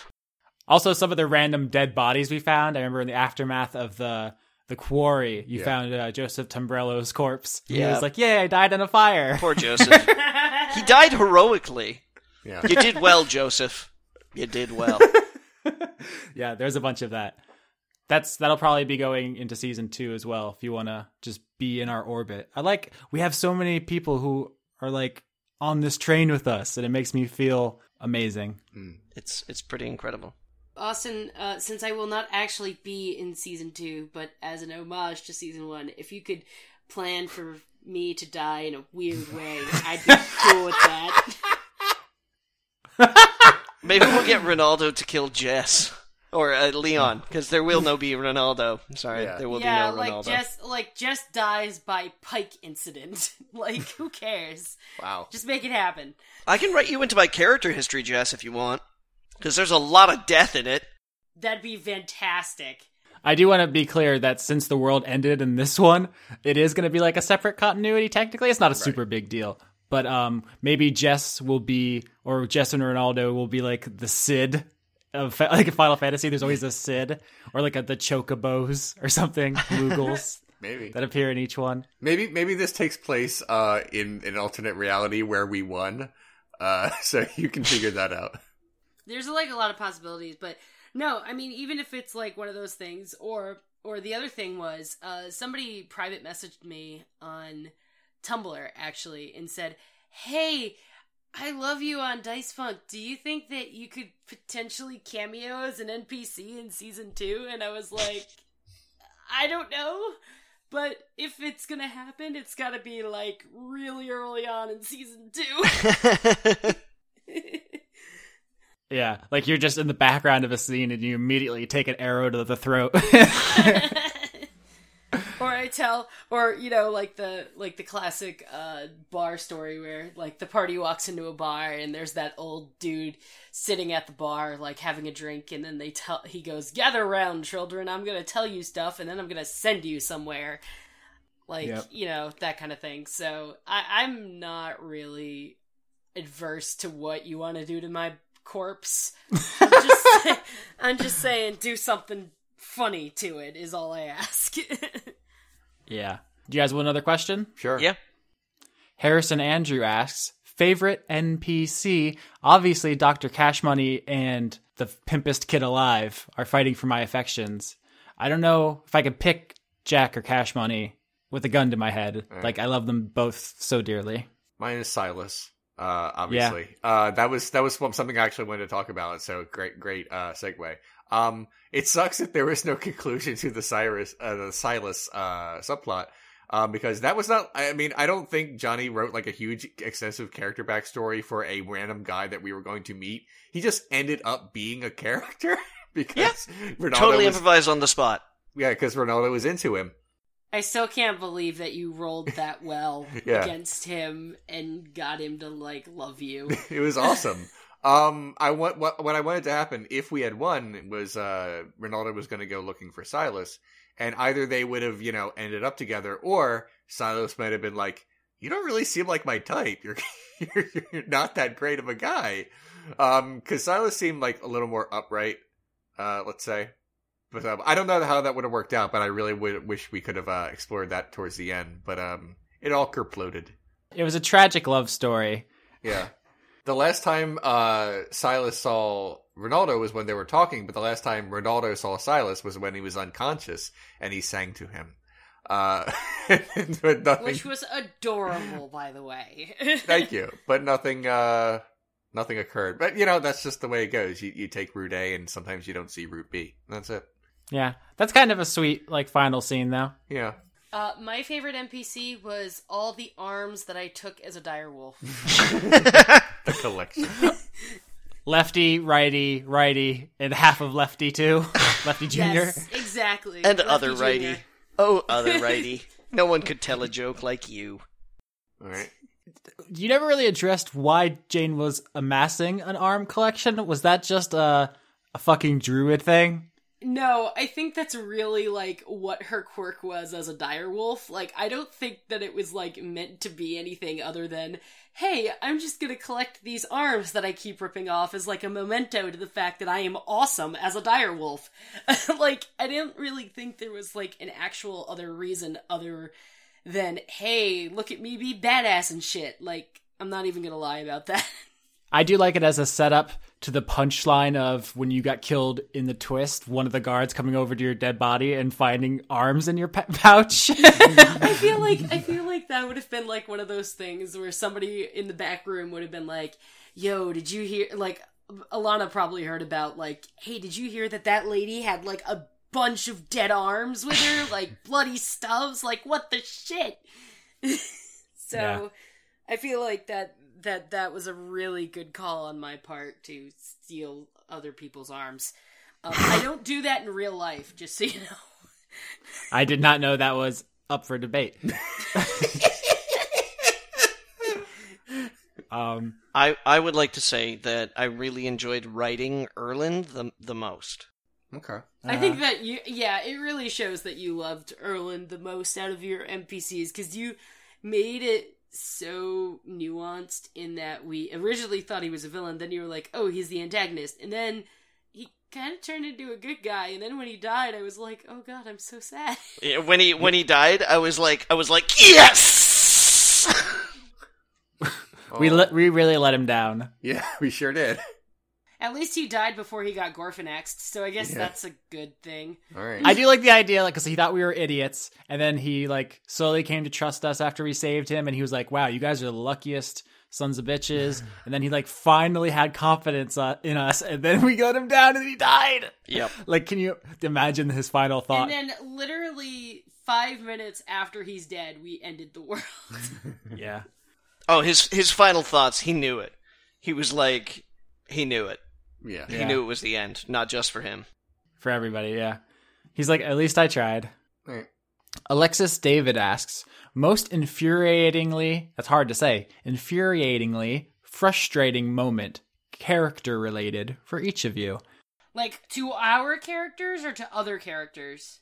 I was, what I was going to say was the most infuriating character moment for me was that conversation we had outside the gate where we ended up ending Ditto. the episode and... Throwing it to, yeah, throwing it to a Twitter poll. I, both in character and out of character, found that an unacceptable way to handle the situation. Yep. It worked uh, out. It, it worked out and it was funny, and I think the result was one of my favorite episodes, so I'm not even, like, mad about it, but... In the moment, I was, yeah, I just, I, I did not like that at all, but it did work out okay. I think we did that a, a lot, like, turning hay into gold, as far, yeah. as far, yeah. as far as stuff like that. Uh, I think my most infuriating moment was when Ronaldo killed Jane. Well, sure. You did it on purpose, though, we established. I know, but it was still infuriating. It was gross. It was I'm really like, gross. I'm not going to lie about how angry I was that I had to make a new character if I wanted to continue in season one of Dice Funk. Like, that was just so not cool. Um, oh, well. But I gotta say, like, the runner-up to that um, would probably have to be... every time Austin made an intelligence check and failed. Those were fun. Every time the concept of an intelligence check was brought up, everyone collapsed in laughter. Right. I really, I really, really liked, really liked that trying to divine some kind of meaning from your vision intelligence check right at the end. Yep. Oh my god, that was so funny.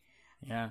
That was the final, like, Shakespearean... the setup coming home to roost thing, and I was like, if only she was smarter, it all would have turned out differently. It was, it was, it was kind of lovely. I mean, I'm serious. Like, if Anne had like an intelligence of even like, you know, nine, she probably would have like figured some of the shit out. You know, you were, I was giving you fifty-fifty odds.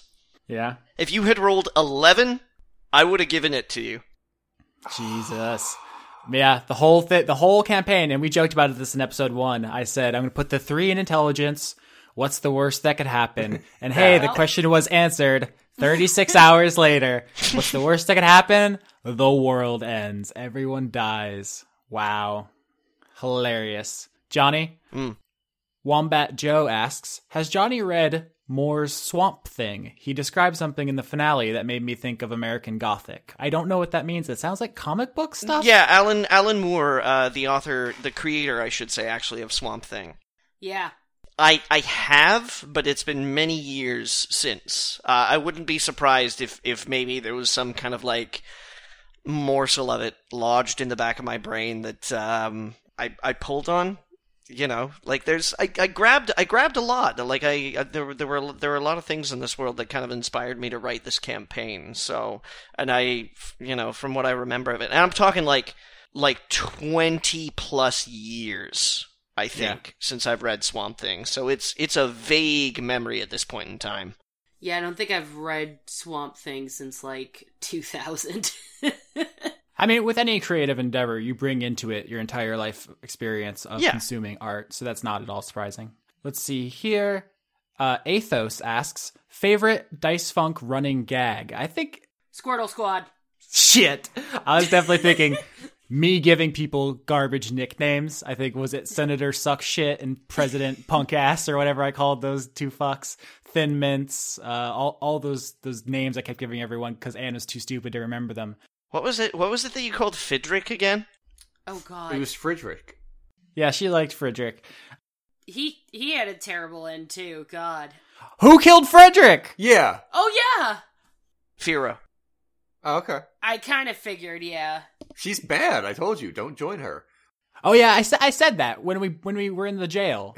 When I said no more secrets, I think I said out loud that Firo killed Frederick. Anyway. Okay. All right. Um, my favorite, you know, running thing was uh, Ronaldo's catchphrase. That's it. That's, that's all. Yeah. Yeah, I would never say my catchphrase. I think was just "Hi, I'm Anne," yeah. and I gotta be honest. I think you smoked me. I think no one could kill Ronaldo is better.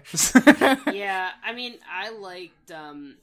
I mean, oh man, there were so many good running gags though, but uh, Squirtle Squad was definitely my fave, uh, but I gotta say a close second was definitely whenever you said Thin Mints, because I tried so hard not to laugh. I, I would have to say, um, whenever you guys asked Erlen what to do next...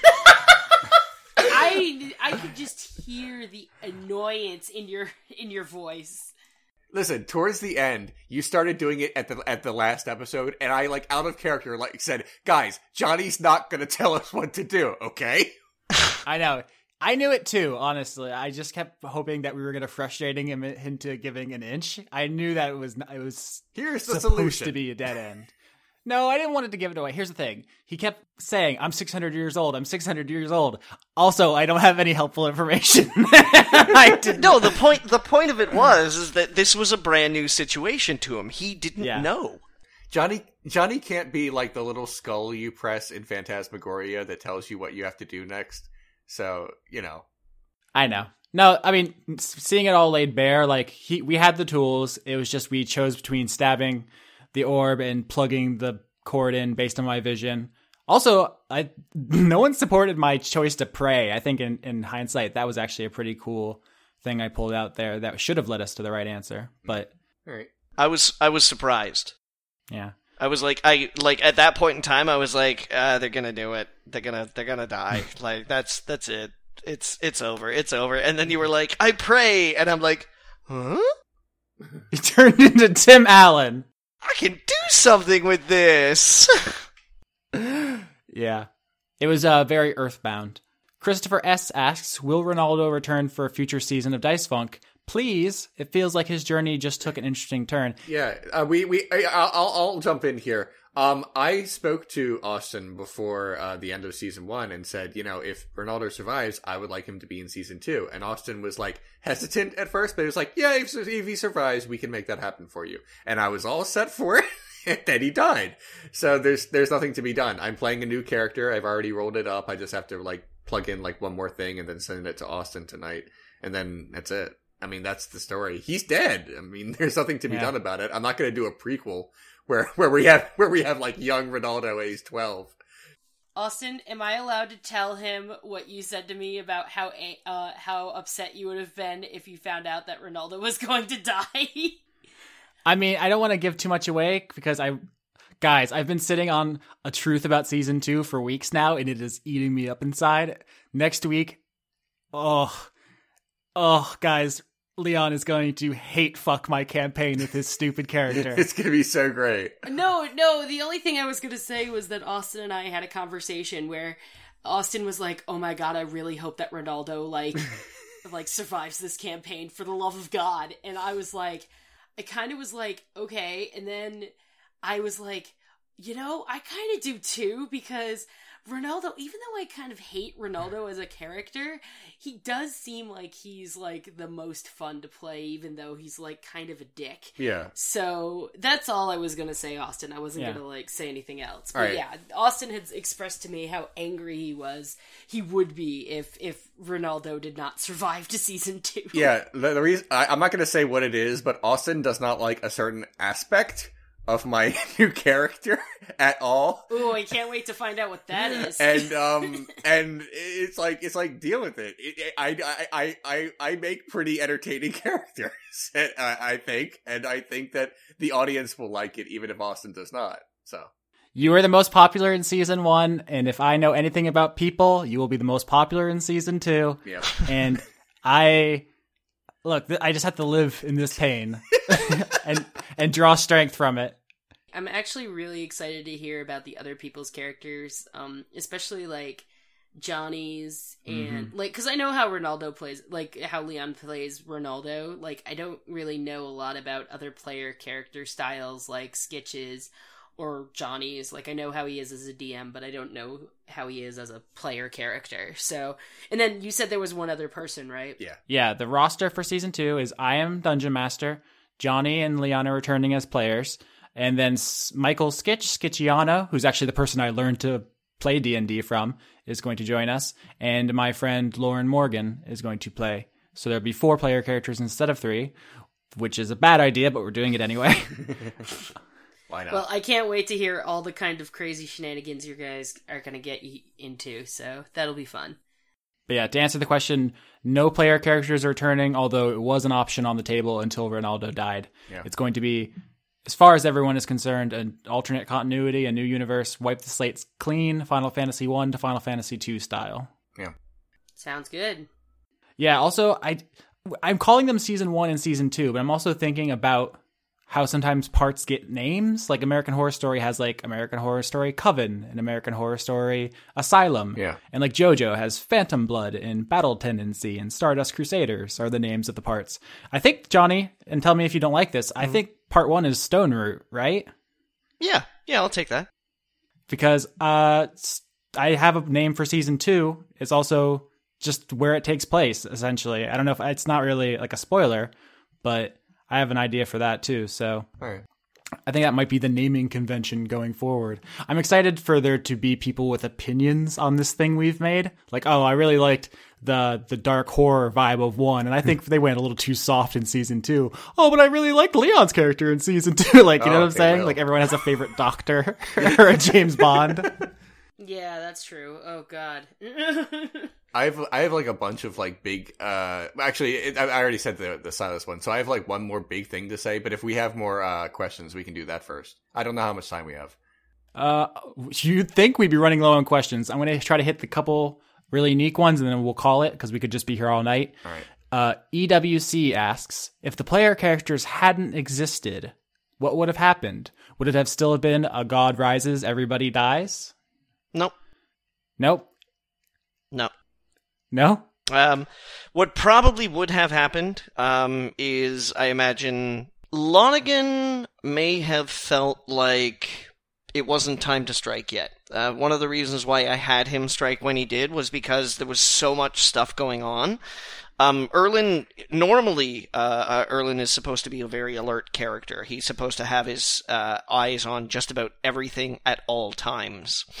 So, um, the reason why um, his attention to Gorfanax lapsed um, was because he had so many things going on at the same time. The Akamorians were threatening him. Uh, they were secretly invading the town. Um, they were, uh, he was trying to get his, as he saw it at the time, kidnapped son, uh, because he knew that his son was at the school in Rotswald. He knew that. Um, so when Lonigan was like, came to Erlen and was like, okay, somebody broke your son out. And he was like, oh, fuck, you know, this is not good. We have to feed Gorfanax. And, you know, it might only be my Horcrux that, that can do it without having to die, because like he needed you like back because he didn't want anybody to die. Um, so if you guys had not interfered with Ulick's captivity, Lonigan probably would have felt a little too afraid to act. And so the cycle would have just continued, is what you're saying? The cycle would have continued, yeah. Okay. Okay. In in whatever horrible perpetuity uh, uh, that was. All right. So it's it's really double our fault squared. Cool. Cool, cool, cool. I think this will be the last question. All right. Um, I, I have a thing to say at the end, but yeah, go ahead with the last question. Yeah. I think we all have like one or two more things to say, but okay. uh, can Johnny give us a basic synopsis of any alternate endings of the campaign? Is there any other way that you envision this going down? I'd like to hear that too. Well, no, you see, because here's the thing is that, like, uh, you know, when we were talking about D M principles and I said never, never write too far ahead. Mm-hmm. Because uh, one of the worst things that you can do as a as a D M is spend like eight hours writing a week, only to discover that two of those hours have been played, and then you've got like six hours of writing that are like, oh well, what if this happens? What if this happens? What if this happens? What if this happens? That all goes out the window. So, like, you know, what if Jane had survived and Ronaldo had been captured? What if Jane had survived but Ronaldo had been killed? Like, what kind of character was Leon going to roll? You know, would they have sided with Firo? Would they have actually come to understand that Erlen was trying to keep everybody safe and that he was battling a much worse force than, you know, a bunch of warrior monks in a pastoral town? Uh, what if the what if the, the party had secured Ulick's freedom and got back to Stoneroot with him intact? You know, how would Tamsin had made her move? Uh, would there have been something like that happened to her? You know, would they learn about Emma? Like, these are all things that could have happened very easily in the story. You know, like, there was one episode where I was absolutely certain that Ronaldo was going to start a fight with Danyan.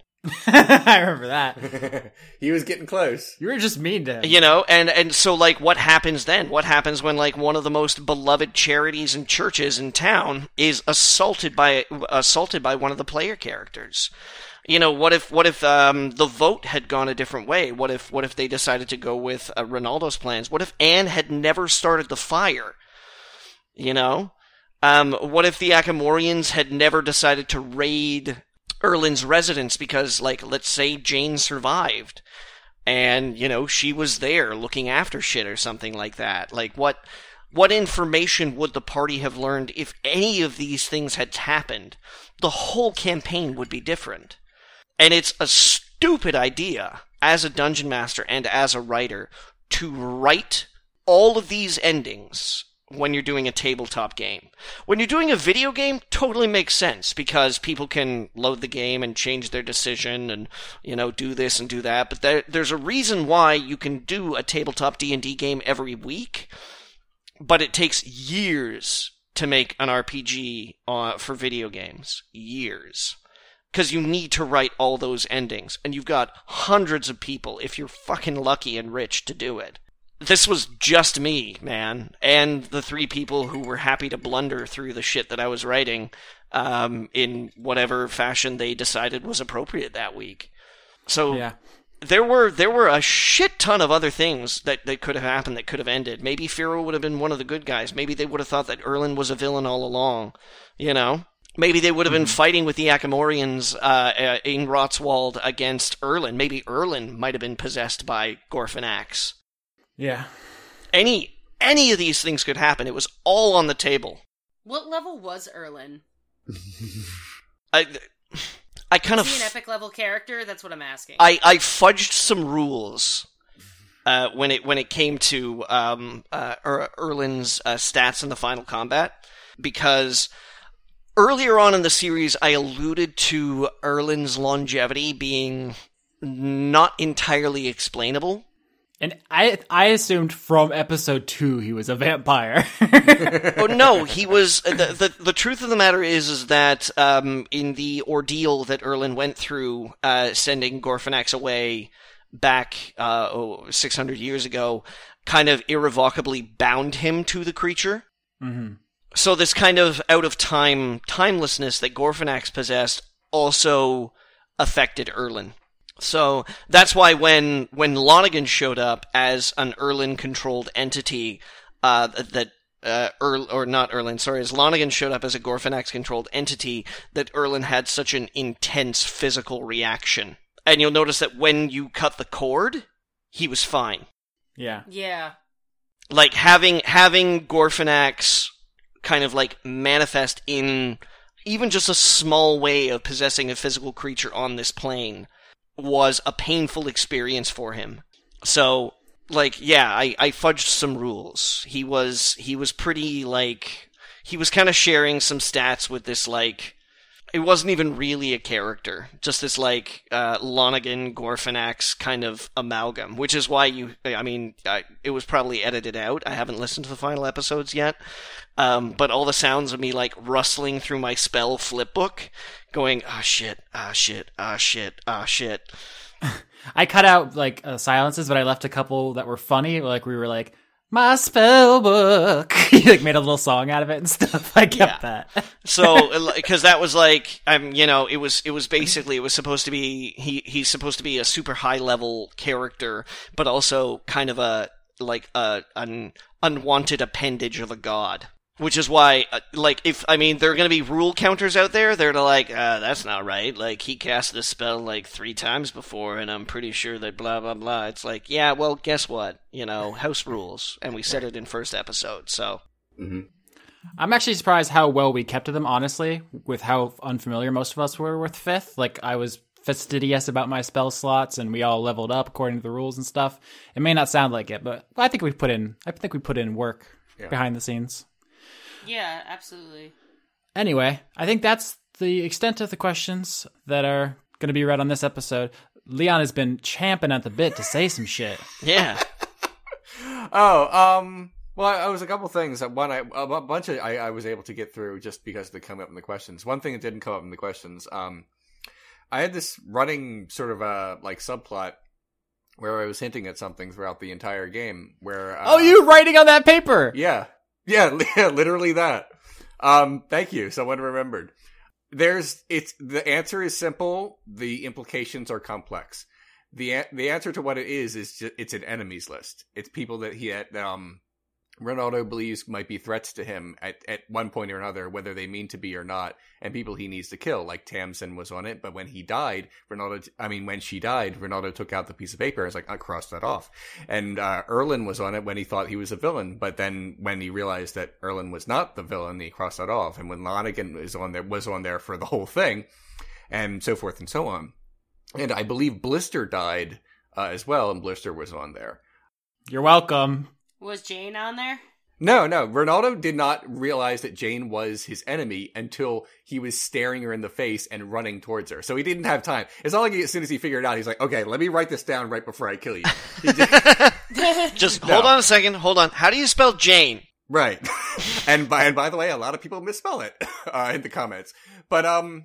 oh my god, it's so funny to read those comments because they don't know how to spell her name, even though we spelled yep. her name out. Yeah, that's fine. Everyone misspells Ronaldo as well in like three different ways, but it doesn't matter.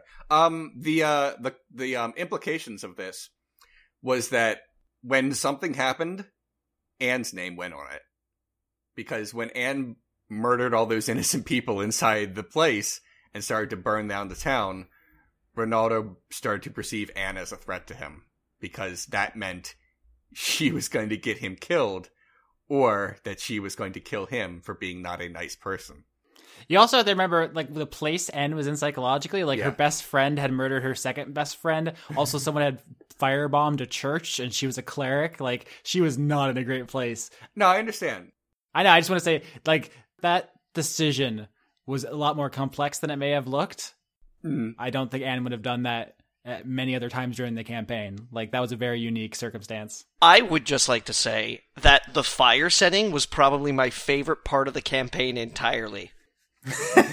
It was not something that I was like, oh yeah, and obviously this is going to happen, but you guys kept setting so many fires, and I was like, this is amazing. And, like, yeah. it was very, it was very special to me when you guys went to the library, to the book repository. Mm-hmm. It was very special to me to have the firefighters on strike. I loved that. I was like, I have to do this.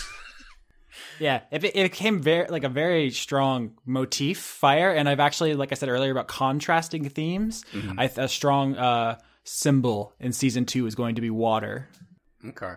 Um, actually, I have a question for Johnny. Mm. Um, How do you feel about how everyone played their character? Great. I feel like that's not a question that a lot of people would ask you, oh. because, oh, D M, he knows everything, but... How do you feel about us as individual players? No, no, absolutely great. I mean, you know, very early on, uh, it occurred to me after we ran that first combat that I was like, oh, you know, um, this this may not necessarily be a kind of a classic D and D. I know that, like, we got some listener comments throughout the entire campaign that were like, oh, can you have some more combat in it? And I'm like, uh, you know, I'd, I'd like to, but at the same time, that's just kind of like listening to math.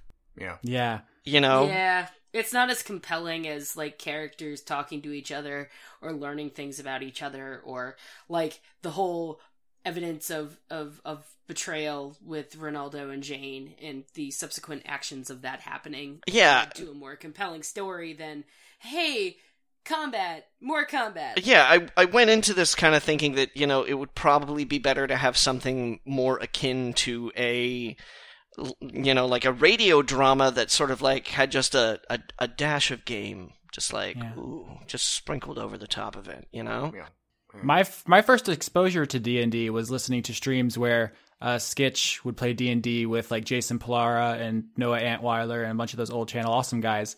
And their streams would be four or five hours, and they would accomplish yeah. basically the same amount we do in an hour-long episode because mm-hmm. they played fourth edition combat, and it just went on forever. And like it was fine for what that was. It's just not the kind of show I want to do. And I've yeah. actually, I'll probably mention this on episode one of season two, but I've gone in and ripped out the math on everything. I, I'm basically remixing uh, so much under the hood so that when combat happens, it's more... I don't want to use the word realistic. There's a sense of uh, verisimilitude to if you guys take a sword to the chest, you're going to have taken a sword to the chest in numbers. So combat can ha- happen. It will happen if you want it to, but it's going to be much faster because of these things I'm going to do behind the scenes that you guys don't have to worry about. Mm-hmm. Streamlining that is something that I've been working on for, for like a long time now. Okay. Yeah. You want you want to hear the uh, the conclusion to what the list was going to do? Oh, I'm I'm sorry, Leon. I thought I thought that was I, I would love to. I no. want to hear what you were gonna try and do in my universe. if if we won, one of two things was going to happen between Ronaldo and Anne. He was going to either say he was going to say, no matter what, he was going to say, Anne, we don't work As as a group, because you're dangerous and you're going to get me killed one day. So I need to go. And if Anne was like, that makes sense. And Ronaldo just, you know, fucks off and go, and, and, and that's the end of his story. Then that would have been the end of the story. But if Anne, as she had been doing throughout the entire game, said, no, we have to stick together and I'm going to make you a good person and I'm going to be with you forever and you're my best friend, and like hangs on and hangs on to his leg, which I felt was a very real possibility. Were you going to tell Anne about the rabbits? No. Yeah. Ronaldo was going to, my plan was this. Um, I was basically going to wait until Anne's H P was low and then say, hey, Anne, how about one more butt touch for old time's sake? And then with Ronaldo as strong as I could make him, goes in for a hug and then snaps her neck. Um, that That's, was you. Ass. That was gonna be a, that was gonna be a strength check, I feel. Uh, and that was a or or if that did not work, he was just gonna sword her to death. That's fucking dark, bro. Well, if, if Ronaldo feels like if she's not going to just leave him alone, then he's got to do something about it. You know what I was gonna. You know what I was gonna do if we had won. Yeah. Alana was literally going to go to the next town and be a prostitute again because fuck it, like nice. She doesn't care. Your your plan is more streamlined than mine. Uh, mine involved uh, possibly uh, murdering my best friend, murdering a beloved character. You monster! a the second most beloved character, apparently. Yes, the second yeah, most. Yeah. Like to to be fair, like I know that Ronaldo and Jane like never saw eye to eye, and we didn't like each other as much in character. Mm-hmm. But I feel like if you had murdered both members of the original party, like I feel like if you had murdered Anne, that like everyone would have gotten mad at you as a uh, like, as listeners. That's fine. I, I'm totally okay with that. Um, Ronaldo was, and the way I was going to do it, Ronaldo's uh, l- last words were going to be he, he scratches her name off the list, and that was going to be like the big reveal to what it was. And then he was going to say, um, Anne, I love you so much. I'm only going to loot you a little. Uh, and that was going to be perfect. It. Uh, and I, I was I was going to burn her and then run right off. See, there there you go, Jess. That's a perfect example of how great I feel about you guys role-playing your characters properly. If we had won, and Ronaldo would have said, like, oh, I think we should go our separate ways, I honestly think the final shot of the movie of this campaign is us at a crossroads in a sunset. Ronaldo takes off in his horse in one direction and goes off on her moose back towards the Church of Avandra, because that's where she would want to go after this to report back, and Alana going to be a prostitute in the next town. Like, literally us just going three different ways at a fork. Okay. No, you see, then the camera would crane upwards. Uh-huh. And then off in the distance, you just see this burning metropolis. Well, there is that, too. None of us are going to Stoneroot. Like, we're all leaving. I know, but that's, like... our legacy. You guys, you guys, maybe, you may had, you like, you could have saved the world, but you burned a town to the ground. One of us burned a town to the ground. I did my best. You were complicit, Leon. I will say that um, had Jane survived and made it to the end yeah. of the campaign and we had won, I would say that if certain things had aligned the way they had and we had won, I think that Jane would have had the courage to go back home and right the wrongs her family has done and basically lead, you know, lead the people in general to overthrow her family. And everybody goes, hey, wait a minute, aren't you one of them? And then she'd be like, nah, it's fine. I, I lived in the woods for like years and then I saved the world. You're welcome, by the way. Nah, it's fine. You know, I'm a hobo. Johnny, Johnny, I know, I know you don't plan like every last detail that far ahead, but if, uh, if they, our party won and Ronaldo went looking for Silas, was he, did he die in the fire or did he make it out? I don't want to know the answer to that question. I do. I don't want to know. You can, you can close your ears and then, and then somehow not edit this part. But I would, I would, I would, I would like to know if romance had still been a possibility for Ronaldo at the end of the game. He was probably going to die in the fire. Okay, that's fair. I, I was just wondering. Uh, okay, so my question to you is, um, and I'm sorry, Austin, uh, in advance for your loss, but um, how did Marshmallow die? Did he just burn to death? I read it as smoke inhalation.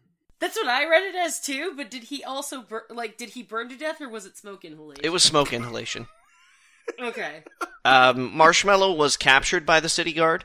Oh. Um, and was put into the dungeon.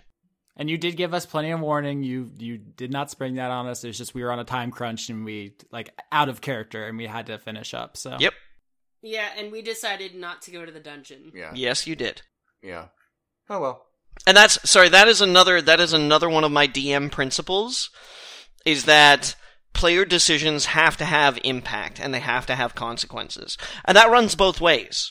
All right, that if you throw a tough decision in front of the players, you can't just forgive them for making it and be like, oh, okay, well, I guess you made the more merciful of the two decisions, so nothing bad happens. Like, bad things have to happen. At the same time, you need to let player agency shine. So when, when players have really good ideas, or stuff that you hadn't thought of, stuff that you hadn't prepared for, it is, it is downright dickish and, like, not in the spirit of the game to not go with it. All right. The episode An Option of Mercy, I feel like best exemplified that because, like you said, if they had gotten the dagger, we would have lost. That would have been, like, a really bad consequence of our plan. And also, we chose not to go to the dungeon, which resulted in Marshmallow, which shows a consequence. But you rolled with our plan succeeding on the dice and let us have that win because we kind of, like, earned it. Yeah. You know? So, like, right there, those basically, like, the, it could have broken any way, but the way it did, I think, exemplified all the strengths of the way you ran your campaign all at once. Like, don't game your players. Don't be so dead set and focused that what you've written is the way that things have to go. You've got to be flexible. You've got to let the players feel like they, they have a stake, that they can get through this, that they can actually make a difference. Yeah, yeah. I feel like I've been in campaigns where the D M is like, hey, so you got to do this. And then if we don't, like, the D M's like, well, you still got to do this. And the players were kind of like, um, but we decided to do another thing instead. And, like, he was so adamant about it that we just, like, the campaign fell apart. So I feel like the balancing act of a D M is not only to anticipate character actions and make, like, contingency plans, but also be able to listen to players on that same token and be able to make the contingency plans in, in, in conjunction with what players decide. Yeah. So if they don't, you know, if, if player A decides thing one and then, but the D M wants him to do like thing four, like you gotta be flexible with the fact that he wants to do thing one. So let him fucking do thing one. Totally. And have the consequences of thing one ripple. And if that ripple means that you eventually do thing four, then fine. But the first ripple should not be like, hey, you need to do thing four right now. No. Yeah. Deal with the fallout of thing one and then move on. The worst, the the absolute worst thing that you can say as a dungeon master in a tabletop role-playing game is, no, you can't do that. Yeah, yeah exactly. Unless you physically cannot do it as a player. like, like for example, like, you could tell Alana, like, if Alana was like, hey, I want to cast light, you could literally tell her, you don't have any magic, you actually cannot do that. Yeah. That's just about the player knowing how to play their character and respecting yeah. the fiction. But yeah. it's it's improv. You have to yes and. Yeah, and, and but there are, like, certain constraints to that. So, like, if you do not know, or if, for example, you're in a universe where certain magic does not work or certain things do not work, like the whole Gorfanax um, dagger and the cord, like all those all those weapons getting damaged, like that's obviously a thing that those player and N P C characters could not do. They could not cut the cord because they did not have the right weapon.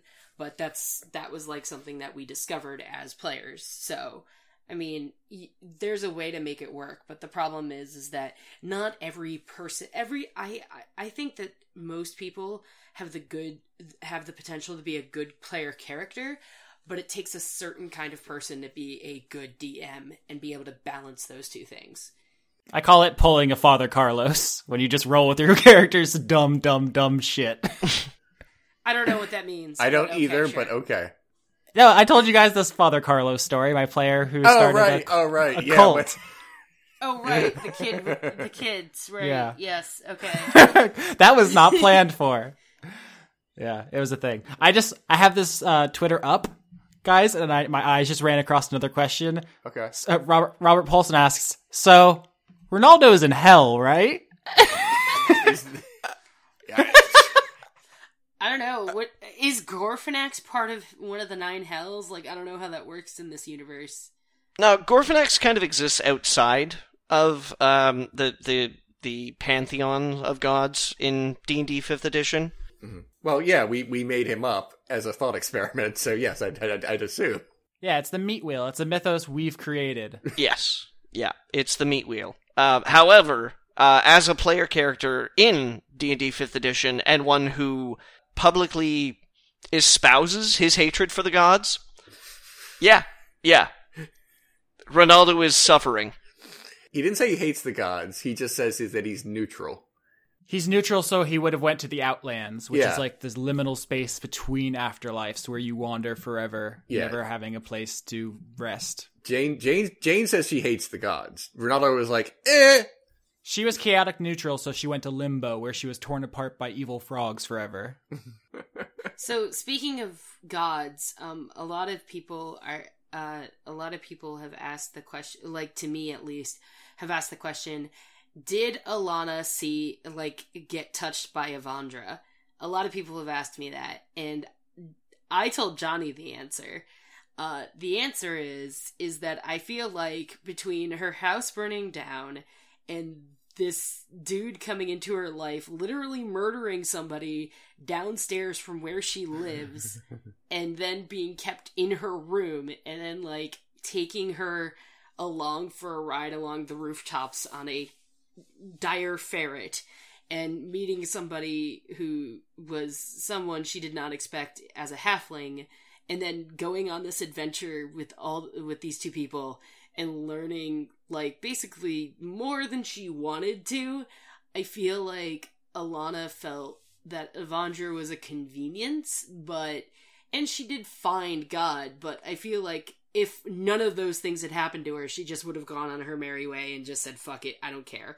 But because all of those things happened in such a rapid succession, like over the course of a few days, yes, I feel like she may not have been divinely inspired by Avandra, but she has felt some kind of touch from some kind of god. Hmm. So that's the answer to that question.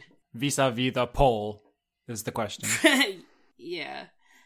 Well, we've been going on for almost two and a half hours. Anything else you guys want to say before we go? I, I would I would like to say a couple words, actually. All right.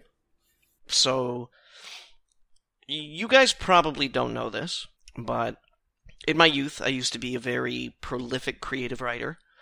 Um, I used to write short stories, poetry, um, other D and D campaigns, uh, things like that.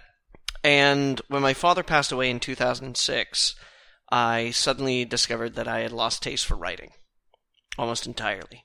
Um, I wrote maybe a dozen very, very personal, very powerful pieces after he passed, and then I put my pen down, and I didn't pick it up um, for a long time after that. One of the reasons I started writing about games uh, on Blistered Thumbs was that I used to love writing so much, and I, I had kind of like convinced myself that it was like, okay, you know, like if you did this thing, if you wrote about games every day, it would give you a chance to sit down and write every day, keep those muscles sharp, and, you know, maybe you'd find out that you, you loved it again.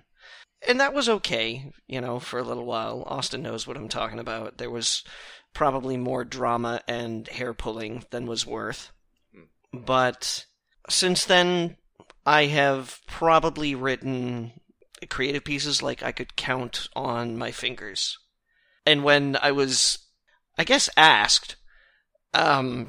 to D M the campaign for uh, uh, Dice Funk, colon, Stoneroot. I was a little worried. I was reticent because I hadn't really done any of this shit on a regular basis in almost a decade. So it was hard for me starting.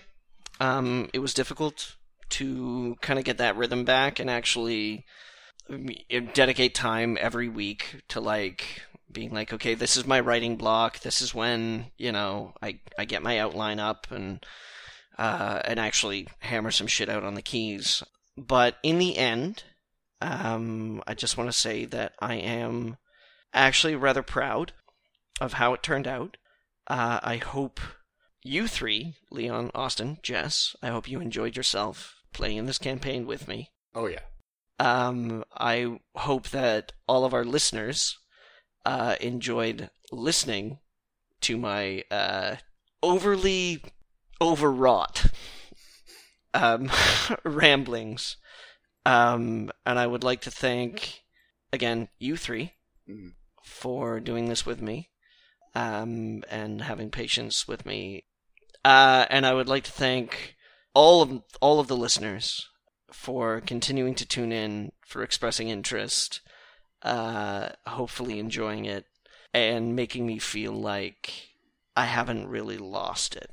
So, thanks, everybody. And thank you, Johnny. I thought you did a great job. Oh, thank you, Johnny. You did it. Woo! We did it. we, and by we, yeah. I mean me, and you guys lost. Yeah. Since this will be Jess's last episode for a while, can you give us the uh, next time on Dice Funk, Jess? Oh, really? Oh, you're so nice. Um, okay, sure. Next time on Dice Funk. Yeah, I I know it's like twenty thousand gallons of rice, but, I mean, do you want it or not? Sorry, Leon. I had to kill your character during the character creation process, but I have a backup sheet here. You, all your stats are three. Austin hates my character. Austin hates my character. Suck it.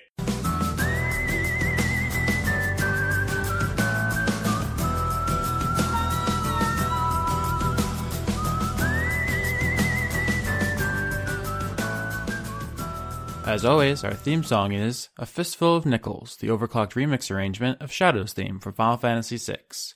Executive producers for Dice Funk for the month of June twenty sixteen are Joseph Timberlo, Ingmar Gremin, The Church of Gorfanax, Finch de Jong, Kirsten Haslinger, King Waza, James Bevan, Allison Ansell, Luke Powers, Michael Goodell, Wayne Witzke, Brent, Jason, Sarah Hanley, Neil, Melissa Booker, Keith Snyder, Esther, Cameron Abbas, Ariel Badger Release, Zenith Will Rule, Exley, Gary Sion, Dash on the Rage Monster, Carl, Harrison Andrew, Jade, Tarka, Jorit, Viger Arnston, Anna Stuhlfarer, Dylan, Giorgio Renna, Christopher Charlo, Cody Jackson, and August Rue. If you want to support the show, you could subscribe to us on YouTube, iTunes, or Podbean, as well as rating, reviewing, or commenting. If you want to help more directly, you can find me at patreon.com slash Austin Yorsky. You can find Leon at patreon.com slash Renegade Cut. And you can find Jess at patreon.com slash ravenallegria13. If you want to support Johnny, please, for the love of God, don't plunge the dagger into the orb. We found that out the hard way. Yadlash Frynizit Agnethir Vedna, Neverad Nummer, Fial the Therbazinero, Shale Floor Sidit, Fryn Opposite of the Dolphinir Gatlohit, Nat.